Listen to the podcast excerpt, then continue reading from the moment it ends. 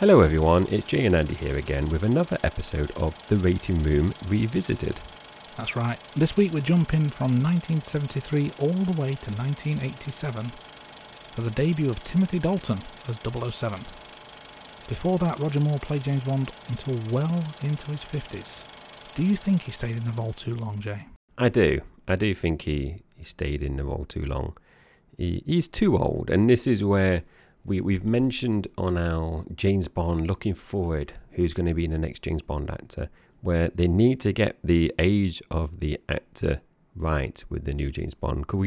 I personally don't want to see another situation with Roger Moore where he stayed maybe 1-2 more films than he should have done. I think personally he could probably... I personally would have said For Your Eyes Only would have been a good ending for Roger Moore. That said, would Timothy Dalton be able to do Octopussy in A View to a Kill? I don't know, is my honest answer. But I do think he should have finished 1, definitely 2 films early, is my opinion, Andy. What about you? Do you think he stayed around too long? I think he did, but I think A View to a Kill was a pretty good way to finish. It would have just been nicer for a younger Roger Moore to have taken that role. Maybe that could have been his 5th film 4 or 5 years earlier. That would have been a good way to end. But James Bond in his mid to late 50s, it's not really right, is it? It's a young man's game. It is a young man's game. And this is where they really need to get their casting right, because... do they go for a younger Bond where they kind of done it with Daniel Craig, where they're kind of going back to the beginning where he's a rookie, but is obviously Daniel Craig was older? Or do they kind of carry on doing what they've been doing and go for more an established Bond from there? There's different viewpoints, obviously. Plenty of options, and as of recording, we still don't know what those options are, but hopefully we'll find out sooner rather than later. But when Roger Moore's time was finally over, it was Dalton that took the mantle. So, Jay, what did you think of Dalton as James Bond? When we started doing the podcast, these were the 2 films that I was just not looking forward to watching. I remember watching these a few times, and I remember just thinking, oh, I don't like the Timothy Dalton films. I'm not looking forward to this period at all. But I was pleasantly surprised, actually, even though they were nowhere near my top films, they were actually ranked higher than I expected. So that was surprising. And I don't know what your feelings are about this, Andy, because I think this is... depends if you class Roger Moore as a reboot. You know how we mentioned last week, in last week's episode, I said... Roger Moore, where they've gone for the more light-hearted, you mentioned comedic, loving type of Bond. Is that a reboot or not? Whereas this felt like a reboot for me, like a mini-reboot, because they've gone for a complete change to Roger Moore's camp Bond to a serious and gritty Dalton Bond, which is more like the Ian Fleming novels. I would say more a reimagination. Purely because they continued the story arc from Connery and Lazenby, didn't they? With Roger Moore at the graveside of Tracy Bond, and it's alluded to in the Dalton film as well that he's had a terrible loss. So not a reboot, but I understand what you mean. I would say just a rethink or a reimagination of who and what Bond is. No, that's a valid point, Andy. Yeah, that is probably the right word to use. Actually, reimagine. And Dalton, now, I think you could argue this point. I think Dalton is probably the most accomplished actor before Bond. You could argue Roger Moore did a lot of TV. He was a TV star. Others might argue Daniel Craig and even Connery are maybe better actors than Dalton. I think these 3 are the ones that stand out for me. Also, another thing is... and I'm thinking back to the opening pre-title sequence, Andy, and I think it's one of your favourites from memory as well, with, Gibraltar Rock, I think it was. It was indeed, yeah, very memorable and impactful debut. Yeah, and Dalton did tend to do a lot of his stunts as well, which does add to the making it more feel more authentic as well. And I kind of mentioned this a few minutes ago, but the grittiness of Dalton is definitely kind of the edginess. And also, Lazenby did it as well, but Dalton did have this kind of emotional depth as well. And obviously, he has this kind of revenge mission as well in Licence to Kill, you know, with Felix and his wife as well. And also with Kara in The Living Daylights, where he's getting attached to Kara as well. So you've got that bit is very different to the Roger Moore and Sean Connery Bond films. And the last point, Andy, before I pass over to you, is disappointing box office performances. As we've mentioned, no James Bond film has bombed in the box office, but the two Dalton films performed weaker than expected. So that doesn't help his case. But my last closing statement, Andy, when I think of Dalton, I can't really think of many iconic scenes or even one-liners for Dalton. What's your thoughts of Dalton and his two films that he did? So going into this, I would say these were probably the ones I was most looking forward to watching, but because they were the ones that I least remembered.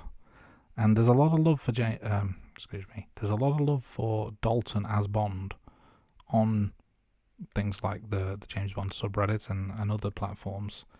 And he seems to be getting his flowers, as the kids might say, these days. So I wanted to see if he really did live up to the hype, because I just couldn't remember. I didn't go with any preconceived notion. It was just a couple of films that I remembered least. I agree with you about the grittiness, the edginess, the emotional side of things that he brought to the role. For me, though, it was too inconsistent. I think he was trying to add layers to the role. And I think Daniel Craig actually took a lot of inspiration from the way Dalton played the role. He just did it much better. But Dalton was a little bit too inconsistent with his portrayal. Maybe he needed another film or two to just kind of really establish himself. But of the six actors that played the role, he was my least favourite. He wasn't bad. He just wasn't great. He was, yeah. I was disappointed in his portrayal. Yeah, on my pre-chart rankings, he was actually ranked bottom, but I think my argument was to put him above George Lazenby on this rewatch was that he had two films, whereas Lazenby only had the one, so it was hard to do. But I would say, and I stand by this point, I would gladly give up one of Dalton's films to have another Lazenby film. I'd gladly swap that round, because I do think Lazenby, if you were comparing, if they both had the same number of films, I would prefer to pick up the Lazenby film over either the Dalton films. It's an interesting trade. I was thinking maybe an extra Brosnan, or bring Brosnan in sooner. Brosnan, yeah, I would. If people argue about having Dalton as more Dalton films, I would be willing to stand my ground and say you couldn't take any of the Brosnan films off of Brosnan. You would have to take it off of Roger Moore. But like I said earlier, I couldn't see Dalton doing A View to a Kill or Octopussy. They would have to do some rejigging with the script for those two. Yes, I would tend to agree with that. Or maybe a brand new unbefore seen. Is that a word?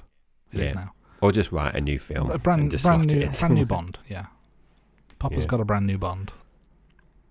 This was a difficult time, wasn't it, with Bond, actually? You know, because of we're going to have the delays as well before Brosnan. We've had Roger Moore staying in the role for so long. Dalton came in, did two films, disappointing box office performances.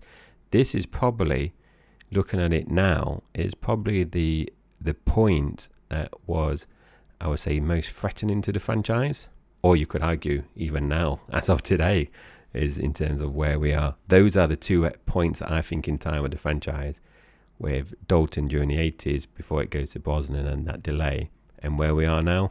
I would tend to agree. I think the legal challenges that happened in the background, I think there was a change. Was there a change of production company or... there were issues with the producers and stuff. Is it this film or is it Licence to Kill that none of it was filmed in the UK because of these kind of troubles? So they had to film it entirely on location outside of the UK. I could neither confirm or deny that fact, Andy. We may have touched upon it in season one, so you may hear it, listeners, in the next few minutes as the episode rolls, or you may not. And if you've not, that means it's the other film.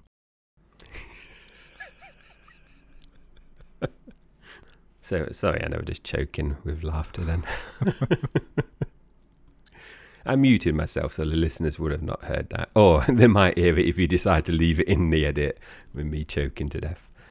Is there anything, Andy, you want to cover that's Dalton related before we kind of pass? So just any kind of closing statements to Dalton as a whole. Is there any other standout films that you know, that I might have not seen or you would recommend to anyone that, having only seen Dalton in 2 James Bonds, you say you need to check this film out? I'm not overly familiar with Dalton's work, to be honest. I think he's done some TV, some theatre work, and he's been in a handful of films. The other film that really comes to mind right now is the one he did with Simon Pegg and Nick Frost. Is it The World's End? Yes, yeah. That's right, but of course, he was in the Toy Story franchise as well, which we've talked about in recent weeks. Now, Toy Story I would definitely recommend. Not necessarily for Dalton, but very good series of films. Well, yes, they are. And I was having an office discussion about our episode about Toy Story, Andy, only this week, because the person who was listening to the episode agreed and said Toy Story was very good. However, she said for her, Shrek was the best animated franchise, and the first 2 Shreks kind of hands down beat anything, because I was saying she wasn't aware that they were making or going to make a Toy Story 5, and we were just talking about, you know, our views or whether that kind of ran its course. So yeah, nice link in there with our episode for season 2. There you go. If we ever do a 6 Degrees of Dalton and have to link it to Shrek, this is the episode we can visit. So before we sign off, let's just remind the listeners of what we can expect over the coming weeks, Andy. Yeah, so over the past few weeks, obviously, you've heard the Rating Room Revisited, and we're talking about the debuts of the James Bond actors. So we've got 2 more to follow after this, Brosnan and Craig. Then we're going all new Rating Room content.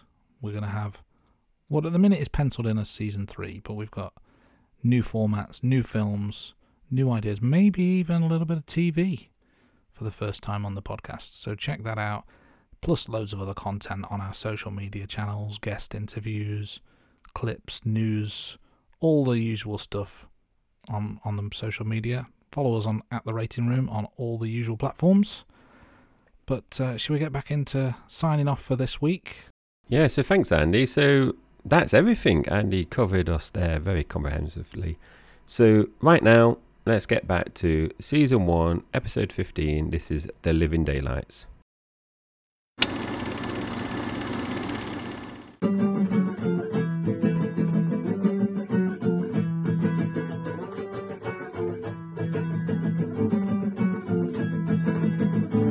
Rating Room.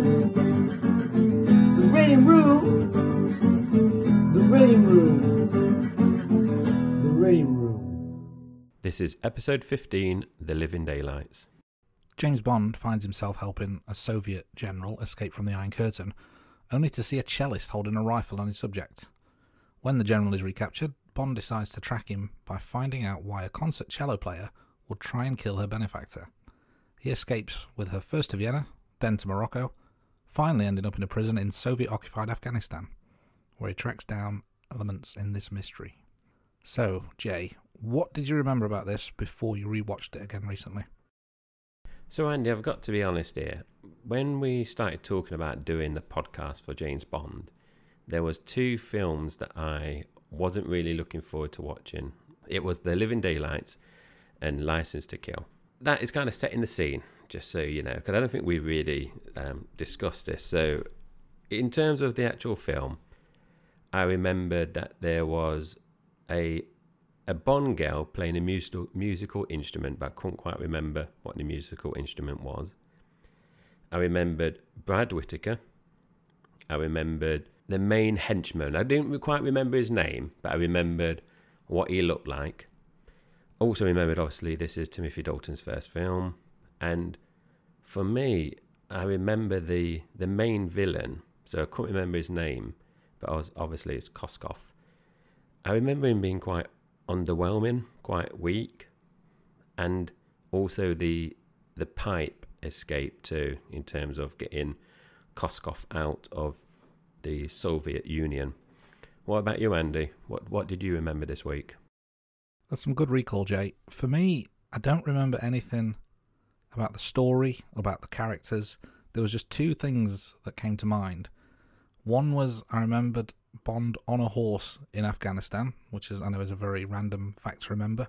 And I'm also wondering now whether I remembered it from the film or whether it's something I saw in a documentary fairly recently, so it's maybe clouded my judgment. But the one thing I do definitely remember is Bond driving a shed. I use the word shed in inverted commas. But there's a scene where he's in the snow and he drives into some sort of wooden shed, and the shed goes with him as he carries on driving, so it is like he's driving a shed. But that's all I remember in terms of the film. I don't remember anything storyline or character related at all. So, Andy, sorry, I know this is unscripted, but in terms of the two Timothy Dalton films, do you remember much of them, or do you kind of, in terms of thinking, oh, that bit was definitely this film and that bit was definitely the other film, or is it a bit of kind of jumbled up between the two films that you did? I think it's a little bit jumbled, but I am more confident about my memories of this film than I am when we discuss next week's episode, Licence to Kill. Which, spoiler alert, my memories are zero. But let's get into some of the information. So you mentioned one of the names earlier, but the main villains, there are General Georgi Koskov, Brad Whitaker, and Necros. And just the two Bond girls in this one, Kara Milovy and Linda. Yeah, and the theme song this week is The Living Daylights by Aha. The opening credits, so there's you know, a lot of stuff that we're seeing now, you know, repeated in these Bond opening credits. So in The Living Daylights, we've got the shooting gun again. We've got 007 writing kind of shoots out of the gun. We've got a model wearing glasses that has a video of Bond and a woman in them. We've got the usual dancing models, shimmering water. We've also got in this one the red and blue filters being applied to some of the opening scenes as well. And then we've got a model lying down in water. So some of these are quite consistent with the previous week's episodes that we've seen in the opening credits. In terms of the body count, so these are James Bond kills only. So unlucky for some, it's 13 in Timothy Dalton's opening movie. So not bad. It's quite the violent start that he has to life as Bond. Gadgets, usually we have an array of gadgets. Not so much in this film. We do see a couple of gadgets at Q Branch, but Bond only uses one, and that's a keychain. The introduction of Bond, James Bond, happens very early in the film, just 7 minutes and 24 seconds in. We do have a martini, and it is shaken, not stirred, as Bond very explicitly points out in one scene. And what we don't have is any hat wearing or hat throwing. Do you think that's it now in terms of hat wearing and hat throwing? Because I don't think Timothy Dalton's a hat wearing type of Bond. I tend to agree. I'm thinking, you know, weeks ahead, we've got Dalton to view, we've got fewer Brosnan, and we've got Daniel Craig. None of them strike me as hat wearers, so this could be the end of the hats. But we'll know soon enough. Yeah, tune in to, you know, make sure you track that with us as well. I can imagine Daniel Craig wearing a little flat cap. Peaky Blinders style. Yes, I can imagine him wearing that. I can't remember if he wears that in Bond. But for some reason, I'm kind of getting that visual. So I don't know if he does it in another film. or in a Bond film. But yeah, I can't imagine Timothy Dalton wearing a hat. And from memory, I don't think Brosnan does. But obviously, yeah, tune in and, you know, find out with us. Indeed. I'm sceptical on the flat cap. But Jay, let's get into the film in a little bit more detail. Tell me, what was your favourite scene? Andy, I struggled with this one this week because we watched the film on Friday night, typing up the notes on Saturday and just doing a bit of research, and I was thinking, what is my favourite scene? And then I was thinking, you know, looking through the notes at various scenes that we've had, and nothing really jumped out. Whereas, you know, when, you know, in previous episodes, I think for me it's been quite easy for the majority of films, not every film, to be honest, but the majority of films I think, oh yeah, you know, it's definitely that one. Whereas this one I'm thinking, oh, you know, what is it? And in the end, I think the one that probably stuck out the most, and I don't know it's because it happens at the end, is the big fight scene, you know, with the airfield, and it transitions to the aeroplane as well, where Bond is, you know, escaping with the explosives, and obviously has his fight with Necros as well. So that is probably the one that I think is probably my favourite. What about you, Andy? I think the ending scene was very good, very strong, but I actually preferred the opening scene. So when, this is pre-credits, so in Gibraltar, the chase scene, I thought that was fantastic, and I dare say one of the strongest openings to a Bond film that we've seen so far. And at this, you know, we're going to talk ratings very shortly, but at this point, when I saw that first scene into the credits, I was very excited, thinking this is going to be one of those classic Bond films. So we've gone for complete opposites. We've gone for the bookends of the film. I like a strong start. You like a strong finish. Yeah, and I did like the bit about the opening. Obviously, we're going to talk about the opening in a few minutes. I like how they kept him... Oh, I don't know if it's mysterious is the right word, but they didn't reveal him straight away, because you didn't know which one was Bond out of the you know, the 00 agents that jumped out of the plane, did you? Because you never actually saw their faces. So I like that, how it was building up the tension. And from memory, they did something similar with George Lazenby, didn't they? When he was driving the car, had to focus on certain bits of him before they did the reveal of the face.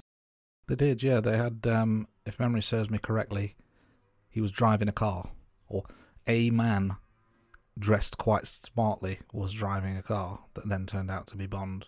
And in this case, there was three men all dressed in identical gear, one of which turned out to be Bond. So yeah, very, very clever way of kind of keeping the audience in suspense. Another question I've got for you, Jay, which we ask every week. How many times did you reach for your phone whilst you were watching this? This week, again, it was 0, but I must admit I was tempted a few times. I went for my phone at least 2 or 3 times, but I didn't actually flick the screen on. So my hand was moving for it. But I thought, no, I want to, like, you know, keep watching it just in case I miss anything. What about you, Andy? Were you disciplined this week? I was. 0 for me as well, but I have to agree. I was tempted to distract myself at points, which leads us very nicely on to what was your rating, the all-important rating for this film. So I've gone in at 6 out of 10, which I think is quite respectable. What was yours? And then I just want to kind of add something to my bit after. So what did you give it out of 10? So I mentioned a minute ago that the opening scene was very, very strong, and I was really excited at this point. My excitement didn't last, to be honest. I think it peaked too soon, and then the excitement faded away. Such is life. So I went in with a 5 out of 10. Slightly disappointing, I would say. Yeah, so the thing I wanted to kind of go back on to, Andy, was, you know, any listeners out there, they might be on Reddit and they might be on the James Bond subreddit. And as I was mentioning to Andy beforehand, there's a lot of love for the Timothy Dalton films on the James Bond subreddit. You know, a lot of people state that in his version of Bond is a lot grittier, and it's kind of influenced, I think you said, Andy, that Daniel Craig took some of his inspiration from the Timothy Dalton films. So when I was about to rewatch this, I was thinking, oh, you know, maybe my memory of the Timothy Dalton films is a bit skewed. This is, you know, going to come out quite high. You know, I'm thinking 7 or 8. So I was a bit disappointed in terms of it wasn't as good as everyone was saying on the James Bond subreddit. But like I said, it was better than what I remembered it was. And watching it, Andy, and, you know, we'll talk about it a bit more detail when we start actually talking about, you know, the actual film. He is very different to the previous actors we've seen so far, isn't he? He is, yeah. He's a very... different's the word. I think in some ways it was quite an original portrayal. And I don't know if this is the right time to say it, but let's just go in with all guns blazing, early doors. I think his portrayal was very inconsistent. And I think the moments he was good, he was great. But there weren't enough of those moments. And there were other times where he was let down by either his performance, maybe it was scripting, but it just felt off. It just didn't feel right overall. But there were glimpses where you think, this could be fantastic, but it just didn't last. Because there were certain bits in there where it was, you could imagine, and I don't think this was the case, but some of the dialogue you would have imagined Roger Moore's version of Bond saying, and not, it didn't, the way you're saying. So I think some of it, a lot of it was gritty, but then there were certain elements where you think, oh, that sounds like kind of a Roger Moore's portrayal of Bond, a bit more lighthearted. Yeah, I would agree with that. But I think it went too far in both directions. It didn't have that overlying tone of consistency. Like with the Connery film, you knew what you were getting with Connery, and he stayed in his lane. And similarly with Roger Moore, although he portrayed it in a different way, it was a very identifiable Roger Moore portrayal, whereas Dalton had the hard edge, but then the softness, and then there was a bit of silliness, and it was like, which way are you going with Bond? Because it sounds like it was just it didn't have a clear, defined direction for me, and it was like he was still trying to figure out who his version of James Bond is. If that makes sense. It does make sense. But I've got one more question, Andy, before we move on. Is we've said before that sometimes a Bond could be, an actor portraying Bond could be good in a bad film, or vice versa. There could be a good film and the Bond actor might not necessarily have been the best. So do you think, from your point of view, I suppose there's two questions here. The Living Daylights with a different actor that we've had so far, so, you know, Connery, Lazenby or Moore, do you think the film would have been scored higher? And then flip that, if Timothy Dalton was in an earlier film, do you think he might have scored higher? Two interesting questions. And I tend to think that this film would have been better as a Connery film. Would be my... Or even, you know, if we're going forwards, I could see a Craig in this film. But let's stick to the chronological order. Up to this point, if your choices are Connery, Lazenby, Moore, Dalton, this feels like it would have been better as a Connery film because of the edgy elements to it. And I think to your second question, you know, I'm thinking of Moonraker. A terrible, terrible Bond film, but not the fault of Roger Moore, really. Whereas I think my rating for this film was quite heavily influenced by Dalton's portrayal. And I think he let the film down in places, in my opinion. Obviously not in the opinion of many, many Redditors. No, I definitely agree on that first part, Andy. I think Sean Connery... would have been very strong in this film and might have moved it up a point or two. And then Timothy Dalton, I was thinking A View to a Kill. I was thinking, you know, in terms of, instead of Roger Moore, maybe Timothy Dalton in that. That was obviously last week's episode. I think he might have moved it up a point or two as well. But that's our opinion. What was your wife's opinion of this film? So she thought it was too long, and she thought it was very slow at the beginning, but obviously, which is, it kind of goes against what you said in terms of you peaked early, and then obviously it went down. Whereas the missus felt it was definitely too long and very slow at the beginning, but I could tell, you know, because I'm sat with her, I could see at the beginning, you know, she was on her phone a bit, but that second half, the phone went down and she was like really engaged watching it. Because I thought it was going to be one of those instances, Andy, where we paused it and then watched an hour in one night and an hour on the other night, you know, Saturday, because I could see she was flagging at the beginning. But yeah, it got to a certain part. I can't remember when, but it was definitely like, you know, near the middle where she was definitely more engaged. Because I said, oh, do you want to stop it and carry on watching it tomorrow? She said, no, it's getting good now. But she did think Timothy Dalton was a good Bond. She said, obviously, Roger Moore is old now, and it was nice to see a younger actor portray James Bond. And also, from a physical point of view, she said that he fitted the kind of James Bond type in terms of his physique as well. And she mentioned quite a strong jawline as well. So from a visual point of view, she was happy as well. So yeah, she did enjoy this film. And the last few films that, you know, I mentioned last week's episode, where she was on her phone a lot, falling, you know, dropping off to sleep, but she definitely engaged more with this. And, you know, in some of the notes that we've got, she's fed back and picked out some good points as well. What about you, Andy? Did you get your better half into Bond yet? So, the slightest of slight progress here. She did watch around 90 seconds of the film, so this is a good start. It was an accident. She just happened to be in the room at the time.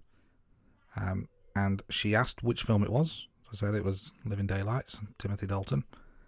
And she made a comment, and we're kind of jumping to sort of the middle of the film here, but she made a comment about how Bond's smile was really cheesy. And this was a bit during the horse and cart scene with Bond and Kara later on. But she felt he had a really cheesy smile, which is a very odd comment, I think, for someone to make about James Bond. Very odd. Yeah, I agree, Andy. And I thought that was quite a good scene. That brought back memories of Bond and, you know, Tracy in Her Majesty's Secret Service, where they're doing that montage. If she didn't like that bit, Andy, I don't think she's not going to like any of it. Yeah, I mean, I didn't like that bit. We'll talk about that later, but I completely get your point. I just didn't like it. I was surprised when I saw that you wrote about the missus watching it, Andy. I managed to give her 90 seconds of pleasure out of the last 15 weeks. That's a personal best, isn't it, Andy? It's getting there, yeah. We'll aim for 2 minutes next week, and I'll report back. see how I got on.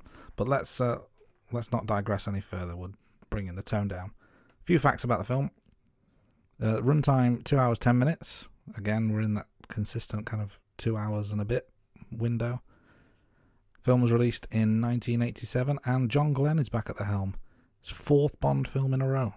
Yeah, that's impressive so far. And I was 6 years old, Andy, when this came out. So, a Bond of my childhood now. How old were you? Were you about 3? I turned 3 in 87, so this I would have been 2 at the time it was released.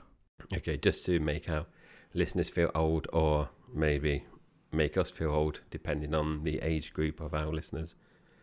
I was going to say, weren't you about 25 when this one came out? So obviously no one can see us because this is an audio podcast at the moment, but I'm the Roger Moore of our team, aren't I, Andy? And what would you say you are? I'm probably the Dalton. I'm the weak link. I disagree, Andy. So moving on, let's just talk about some general points before we kind of get deeper into the film. So, as I like to kick off with the general points, let's talk about the budget and the box office stats for The Living Daylights. So the budget was $40 million, which makes it the most expensive Bond film so far in the franchise. That $40 million, Andy, got your 5 out of 10, so not value for money there, is it, really? $8 million per rating point. That's not a good return. No, it's not a good return. But what is not bad return, but, you know, not good in terms of the franchise, is the box office stats. So when it came out, it took $191.2 million. So when you adjust it for inflation, that's $487.8 million, which means it's the second worst performing box office performance so far in the franchise when you adjust it. The lowest return has been last week's episode, which was A View to a Kill. So we've had two back-to-back poor performing films, which from memory, Andy, must be a first so far in the franchise.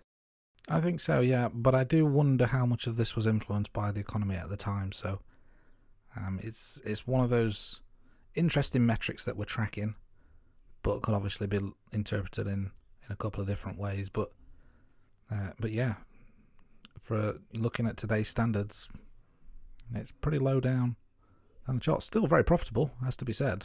So another interesting talking point is the Aston Martin. Makes the return to the franchise after an 18-year absence. And this one is pretty special. We've got tyre spikes, we've got missiles, we've got lasers, we've got a missile guidance display, we've got a self-destruct timer. So Aston Martin have really gone with all the bells and whistles for their triumphant return. You know, thinking about Bond cars, and my dad is a big Aston Martin fan. If you ask my dad about Bond cars, he would say like the Aston Martin, but obviously we've not had it for 18 years and it's not something I personally have really picked up on. I think of the Aston Martin as the quintessential Bond car. But I have to say, I don't feel like we've missed it. I think we've had... I mean, the one that sticks in my mind as being a suitable replacement is the Lotus Esprit, which we've seen, I think, in a couple of different films, haven't we? So, you know, that's more than a handy replacement for the Aston Martin. But, yeah, when I think Bond car, I think Aston Martin, regardless of film. So it's nice to have it back, that's for sure. Another thing that we may have touched on in a previous episode is the fact that Timothy Dalton was originally considered for the role of Bond to replace Sean Connery, but he ruled himself out because he thought he was too young. He was only 24 or 25 at the time. So looking back to 1973, which was Roger Moore's first outing, the Bond franchise could have taken a very different path had Timothy Dalton stepped in at that point. Yeah, and I know, you know, both of our film, you know, in terms of the scoring of the films, the majority of the Roger Moore films we have scored quite low compared to the Connery films. And I know at least two you scored quite highly of the Moore films from memory. I think the franchise would have been very different if Dalton, well, if Roger Moore never got to play Bond in the franchise and Dalton had the Roger Moore films. I think it would be a very different franchise and not necessarily one that I would have enjoyed, because I quite like the light-hearted approach that Roger Moore brought to Bond, even though, like I said, we haven't scored his films, the majority of his films, as high as Connery films. I still think Roger Moore played a good Bond, even though he did a different type of version. As we said in previous episodes, he's more the lover type of Bond instead of the killer. Yeah, and I think what's also interesting is how would Dalton have developed as Bond given more time in the role? Because obviously he's in this week and next week's episode of the podcast, so therefore he's only in two films. And there was a quote by, I want to say Broccoli, I could be wrong, but it's certainly someone associated with the Bond film who said basically that you need three films to really establish yourself as a Bond. And of course Dalton only got two. So are we judging him unfairly? And let's go back to Sean Connery. The third film was Goldfinger, an absolute classic. Still in our ratings up to now, top of the pile. And that was the magic third film, so maybe Dalton just needed a little bit more time. Maybe Andy. And thinking back to our earlier conversation about whether Timothy Dalton playing Bond in a different film, the gritty version of Timothy Dalton would have been great in Diamonds Are Forever. Yeah, that's a good shout. That would have been a really good debut film, actually. One final point, just kind of continuing this, is that he was considered again when Roger Moore decided to leave prior to For Your Eyes Only. And it was all but signed, sealed and delivered, but Moore changed his mind at the last minute.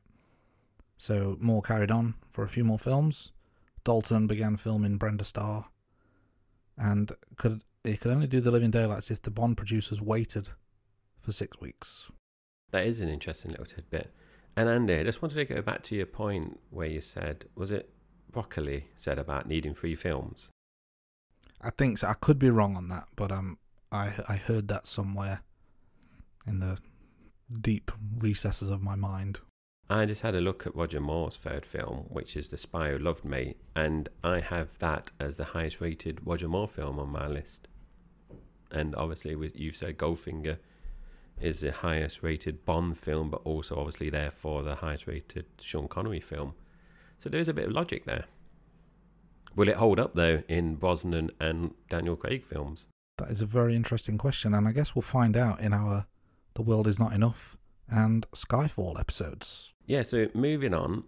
Both Sam Neill and Pierce Brosnan were screen tested for the role of James Bond in The Living Daylights.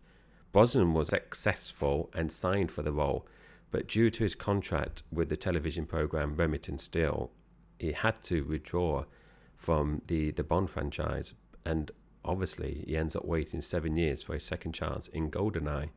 So there's a bit of a recurring theme there, Andy, in terms of the producers going back for the right actor. Yeah, they have to wait, but eventually they get their man.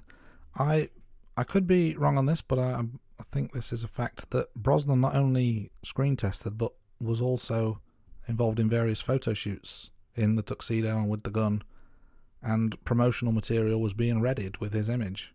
That's how close he was to playing the role. Yeah, Brosnan, if he did obviously play Bond in The Living Daylights, he would have had an extra 2 films in the Bond franchise. And Andy, would have that made him the longest serving Bond then in terms of films? You've got a better memory than me. So Brosnan did 4. These 2 would have made 6, so it would have been level with Connery, but 1 behind Moore. That's why we need your knowledge on this podcast, Andy. You are the James Bond expert. We are 2 halves of the same brain. We complement each other. Another way of looking at that is we both only have half a brain. Yeah. Yes. Moving on. So this is the 2nd time we see M in his Royal Navy uniform. So the 1st time was in You Only Live Twice, when he wore it when he wore the Royal Navy whites with the old insignia board. So yeah, he's in his uniform. Yep, this was the uniform. And very dapper he was looking too, it has to be said. And we don't see it very often. It's not like we see it in every film, but we are reminded that there is a naval element to this as well as the Secret Service, because of course Bond is a commander in the Navy. So there's it's a nice little callback every so often to see that. Yeah, you're right, because obviously Bond is, the majority of it, the time he's in his civilian clothes, I suppose you would call it. But yeah, there are instances where he's in the Royal Navy uniform. And obviously, you know, last week he was rocking a leather jacket, wasn't he, as well? So yeah, he was full on Alan Partridge last week, wasn't he? The rain room. Let's move on. Let's talk about some goofs and continuity errors. So the 1st one, more of a plot hole rather than a continuity error, I would say. And the question is, how did Necros know that Bond and Saunders were meeting at the cafe? So Saunders suggested a meeting place and time only a few hours earlier, and it was kept strictly between him and Bond. But yet he somehow knew. There's a scene in Tangier where Whitaker tells Necros to kill another British agent. It takes place on the same day that Bond arrived in Vienna. So that means that Necros must have got from Tangier to Vienna, tracked down Saunders, acquired the materials to booby trap the cafe doors, and set up the trap well in advance of him and Bond getting to the fairground. So there's a lot of time gone by, including a 5 hour plus flight in there as well. So that's a lot of ground to cover without him knowing, or seemingly not knowing, that was going to take place. So that just seemed a little bit odd. That is a little bit odd, and that is, you know, when we had that scene and he booby-trapped the glass doors, I did think, how did he know he was going to be in there? But I didn't spend too much time thinking about it in the film. I knew that, because I kind of remembered, you know, we've had it in the past where certain scenes are started and that kind of recalled, you know, rejigged down memory, and I remember that was going to happen. But I did think, how did he know to set, you know, set that bomb there? It didn't quite make sense. It's either extremely good planning or it's, I don't know what it is, pure luck. You know, has he got 200 cafes booby trapped just in case? Who knows? But logistically, doesn't make a lot of sense. Moving on, factual error. In the Soviet base in Afghanistan, the equipment from the armoured carriers to the light tanks are all French manufactured. And the transport plane is an American plane, the C-130 Hercules. It's a little bit of, I don't know what the term is, but some very unlikely international trading, I would say, is going on there. Yeah, that's definitely a factual error slash goof, you could say. It's not a continuity error, but it is a bit of a goof. Yeah, it is. All those pieces don't really fit together. Another one to bear in mind as well is Bond, in his final confrontation with Whitaker, empties his PPK at him, hits the gun shield on Whitaker's weapon 5 times, and it remains undamaged. But Whitaker rounds the corner a few seconds later, and all of a sudden we can see the impact from the bullets on the surface of the shield. So that is most definitely a continuity error. Yeah, and the last one we've got is, this is going back to the car in the shed and that scene afterwards. So there is a wheel that is shot off on Bond's car during the frozen lake chase, and a few seconds later on, Bond is in the car, he's jumping over some of the Russian Czech soldiers, and the wheel is on again. So that's definitely a continuity error. The rain room. Let's get into it. I'm going to steal your thunder. I'm going to talk about the gun barrel. I know you love to talk about the various shades of beige and mauve and all the other colours of the rainbow that we've had. There's no colour talk here though. So, but for obvious reasons, they need a new gun barrel sequence because it's got a new actor. They use the same one for both films. Dalton walks very quickly, turns and fires, and only crouches slightly and shoots with one hand. So the different stance to what we've seen from Moore, who kind of steadies himself with his other arm, if memory serves correctly. And quite a sad note here, this is the last gun barrel sequence designed by Maurice Binder, who sadly died in 1991. He created the opening title credits for all the Bond movies so far, with the exception of From Russia with Love and Goldfinger. Just to finish off the gun barrel sequence, Andy, because you stole my thunder here, as you stated. Binder apparently stated that he came up with the idea of the gun barrel sequence in 20 minutes, because he had a meeting with the producers of the Bond franchise and he had to come up with an idea, and he apparently had this idea within 20 minutes and then walked into the meeting with the producers and told them about it, and they loved the idea, and obviously now it's iconic. A 20-minute idea turns into a 60-year plus moment. Can you honestly imagine a Bond film without it now?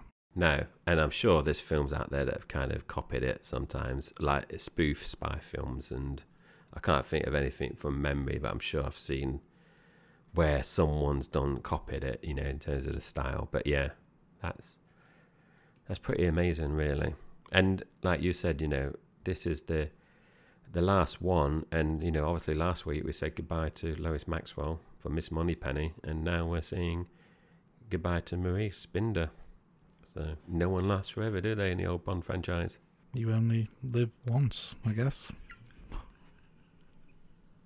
Poor taste. I'll edit that out. Poor taste. We still got Q. You know.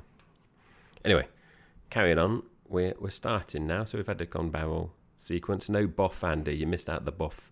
I needed the Dulux colour chart in front of me to list them off, but yeah, I missed that one. We didn't have any Savannah sunrise or anything like that, did we? No. So it kicks off in Gibraltar, and the film opens up with a military exercise involving the 00 agents and the SAS on the Rock of Gibraltar. Yeah, I made a quick note at this point because I was kind of surprised or taken aback by the scene on the beach where there was barbed wire and barricades everywhere, and it reminded me more of like a World War I or World War II scene. And, you know, this is mid to late 80s. It just took me by surprise that that's what Gibraltar would have looked like at that time. But maybe that's my ignorance of the history of Gibraltar.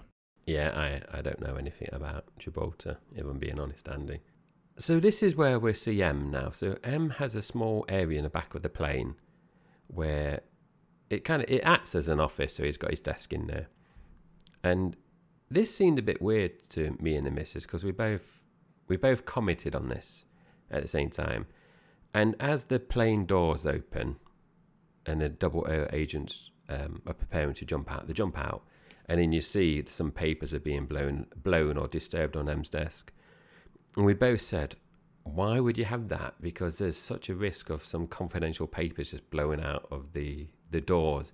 It just seemed silly to have that in there, and it didn't make any logistical sense. I agree, but you know, why isn't it a separate room on the plane?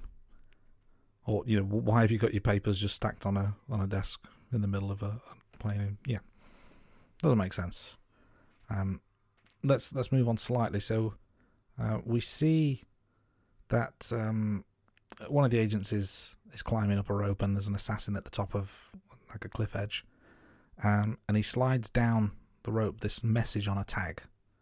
And we later see in the movie, it says, Shmiet Spionam. I'm hoping I'm pronouncing that correctly. And another note at this point, the soundtrack is noticeably different.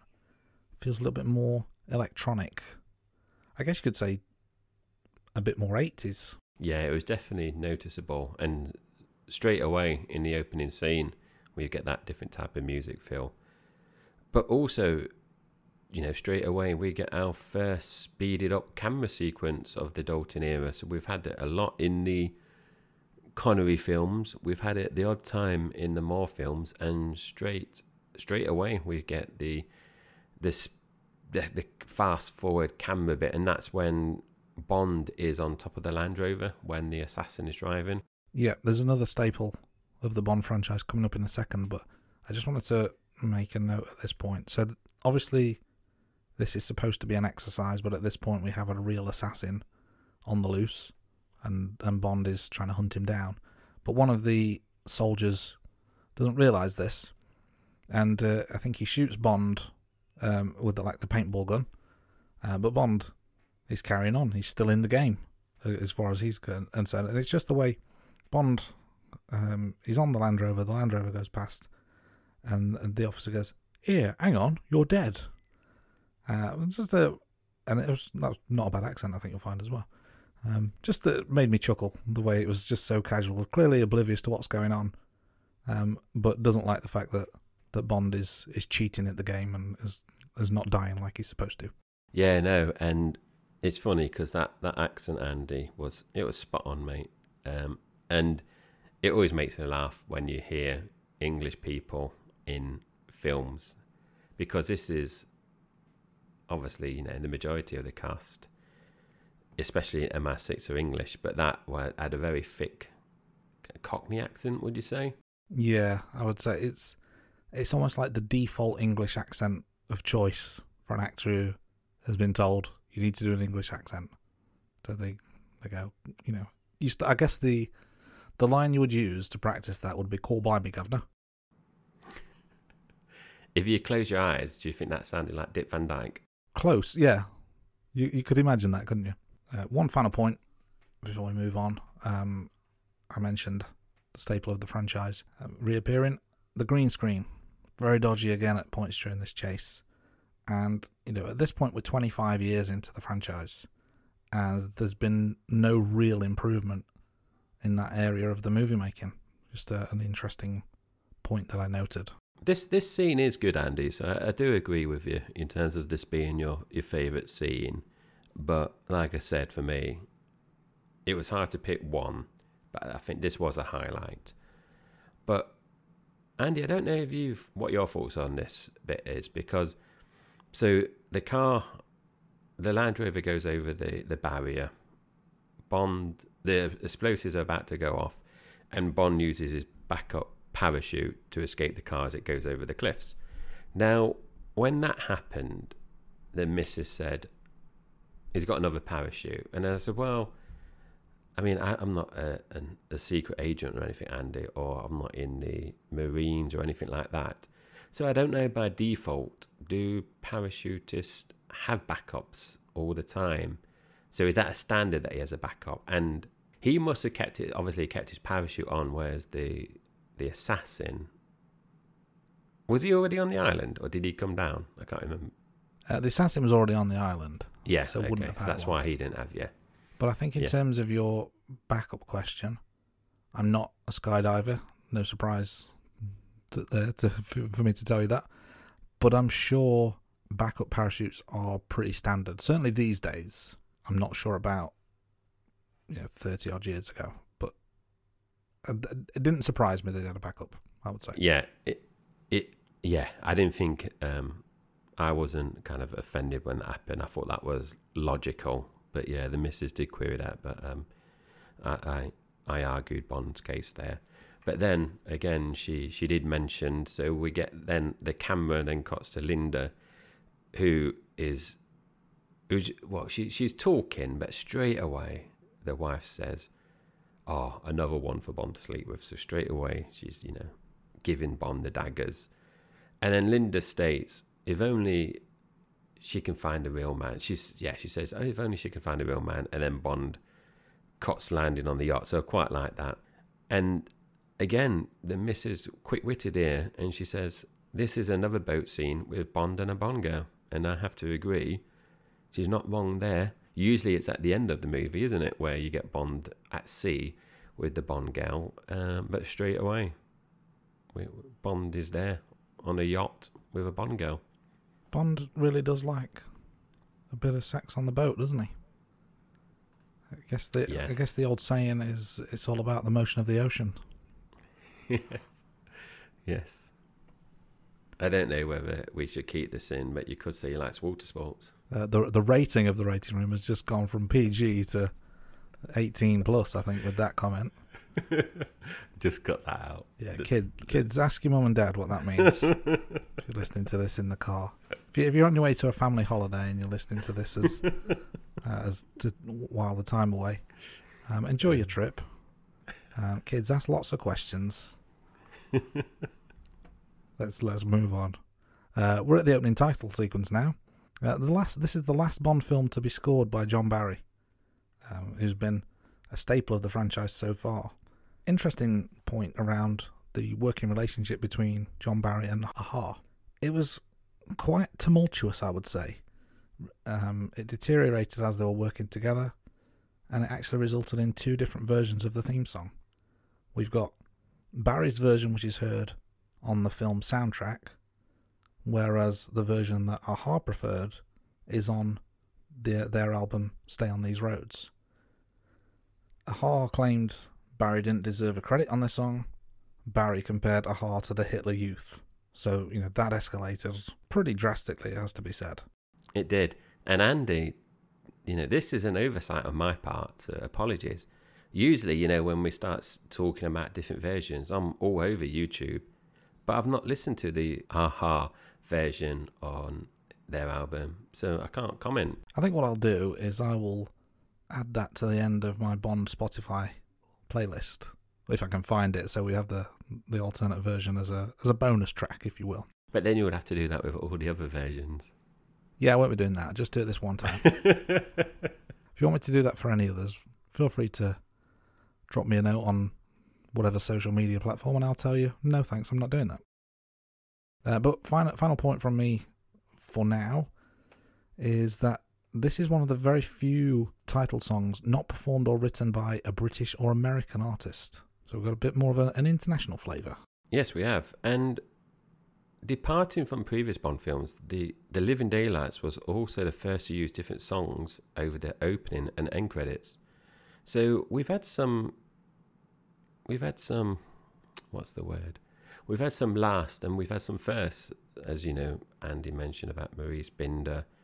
John Barry's also gone now, and now we've got our first. So The song heard over the end credits is If There Was a Man, which also acts as the kind of the love theme of the film, was also one of two films performed for the film by Chrissie Hynde of The Pretenders.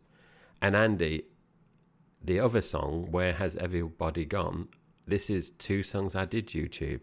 So I didn't YouTube the Aha one, but I did YouTube these two by The Pretenders, Chrissie Hynde. And I wasn't liking them, if I'm honest. So the other song, like I mentioned, Where Has Everybody Gone, is heard on Necros Walkman in the film.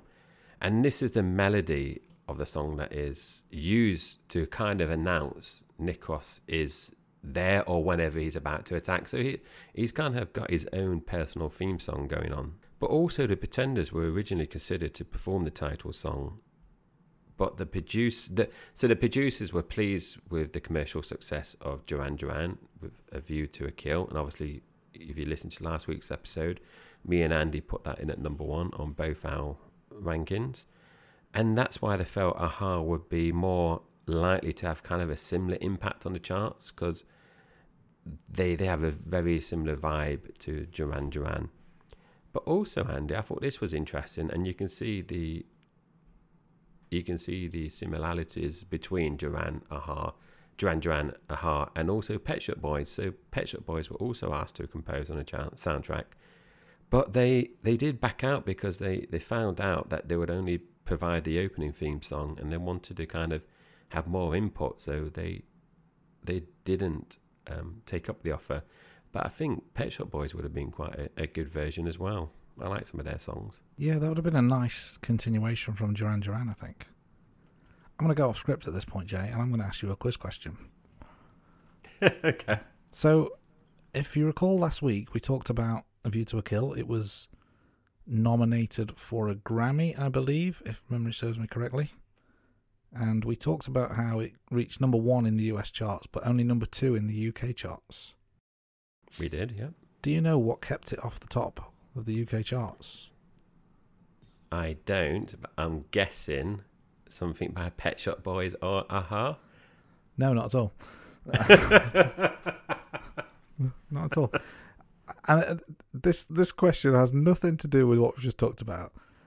But after we recorded last week's episode, I took my dad shopping a couple of days later, and we were in the car listening to Radio 2, and on it's a Saturday afternoon, they do classic charts, and they were doing the top 40 from a week in May 1985, I believe it was, and at number 2 was A View to a Kill, and it immediately brought to mind, because we just recorded the View to a Kill episode, so it was like perfect timing. So I was very intrigued to understand, well, what song could have possibly kept that off the top of the charts? It's got to be an absolute banger. And it was the song 19 by Paul Hardcastle, which is an utterly terrible song. But that was enough to keep it off the charts. And apparently that was a number one for 5 weeks in the UK. So just anyone who bought that song, what were you thinking? And that is a song that I don't think I've ever heard of, or if I start to listen to it. That is a song I will YouTube now, Andy, late after we finish our podcast at midnight. I'm going to go on YouTube and listen to that just to get my view on it. But anyway, let's move on, because like you said, we've got a lot to get through and it's getting late. One last thing on the music side. We've got a number of pieces of classical music. The Bain Bond girl, Kara Milovy, is a cellist, and we've got pieces from Mozart, from Borodin, from Strauss and Tchaikovsky. And a final note from me on the opening credits was something that I noticed. There seemed to be a more concerted effort to protect the girl's modesty. So we've seen in pretty much all the films now, there's the naked models dancing or doing somersaults or whatever it is they're doing, and it's clear that they are naked, whereas this time round we've got girls in swimsuits, we've got girls in body paint, so there seems to be more of an effort to protect their modesty. Yeah, Maurice maybe changing his tone for the opening credits before he packs his bags and goes. I don't know, but I did notice that, Andy, especially in terms of the body makeup. Yes, maybe it's a sign of the change in times. So Bond is in Bratislava to helping Saunders from Section V with the defection of General Georgi Koskov. Saunders gives Bond a bit of a telling off. Bond makes a comment about the cello player, and he says something along the lines of, "Forget the ladies for once, Bond." So it's just another example of people knowing all about Bond's reputation as a womanizer. I added a little note here that there was clearly a reason that he was calling out the cello player, and we'll get to that as we go along. Bond tries to get a little bit more information out of Saunders, but Saunders quotes some regulations and doesn't give Bond any more intel. I want to say he says something like Section 27, Paragraph 5, or something or other. You know, gives Bond the "I'm not telling you anything" kind of line. Yeah, he's not happy, is he? But also something I picked up, Andy, and I don't know, this is my OCD kicking in. Koskov, he goes to the toilets and he goes into the toilet cubicle, but he flushes the toilet straight away to hide the noise that he's opening a window to make an escape. Now, I made a note here to say, why did he flush the toilet as soon as he came in? Because that just seemed odd. But then, like I said, my OCD kicking in there to think maybe the person before him didn't flush, and he didn't want to wee on someone else's wee, so he flushed it there. So I don't know if you have any views there, or am I just overthinking that particular bit? It's a good observation, and I think your reasoning for why you might have done was very much more polite than what I would have said. So we'll continue to the next point. So, Andy, I've got another question here. Bond notices a would-be sniper in a building opposite. So he's in a room with Saunders and he's preparing to help Koskov escape and take out anyone that's going to stop Koskov defecting. But Bond notices that there's something a bit odd about this would-be sniper. So he shoots the rifle out of her hands. Now, I thought this was odd straight away, so I made a note, because I don't know the anatomy of a gun, but he shoots kind of the bit that you, I would say, like a handle on it. But the way she was holding the sniper rifle was kind of to her chest. Surely the bullet would ricochet. And I know she gets injured, doesn't she? But surely that, it was so close to her chest, surely that would have, the danger there of the bullet then kind of ricocheting into a major organ was quite high. I don't know what your view was. It's a very risky shot. And you're right, I think she injure her right arm? Definitely an arm. I can't remember which one it was, but yeah. Yeah, very, very risky, but maybe that's just how good Bond is, or at least how good he thinks he is. Yes, maybe. I've just tried to think, could have, you know, in that situation, obviously we're not snipers, would it have been less dangerous to kind of shoot, say, like a light bulb that might have been in the room, or shoot the window so it distracts her? But then you could argue the sniper could have still got the shot off. Bond takes Koskov to the escape route. Now, this is something that I remembered and I said at the top of the podcast, but we also see a technician helping Bond, and this is one of the instances, Andy, where we see something on screen and, you know, it kind of triggers our memory. And I remember this bit where she kind of seduces the engineer, and I remembered that there's like lights flashing or instruments or, you know, beeping, or there was stuff happening in the background, and obviously she's seducing this engineer, distracting. But the wife made a witty comment here to say, "Oh, that's not the usual Bond girl that Bond is used to." And I would tend to agree as well. But it's at this point I also noted there was quite a funny line about this being a pipeline to the west, and the escape route is an actual pipeline. So I thought that was a nice play on words, but also quite unexpected considering the context there. So that was a nice little line. It was, and we actually discussed this, Andy, because when he mentioned that, the missus said something like, how is he actually going to escape? And I said, well, Bond actually said it there. I said he meant it literally, not figuratively. So I agree, it was a nice play on words. Moving on slightly, I mentioned a technician here that helped Bond. Now, the technician looked really familiar.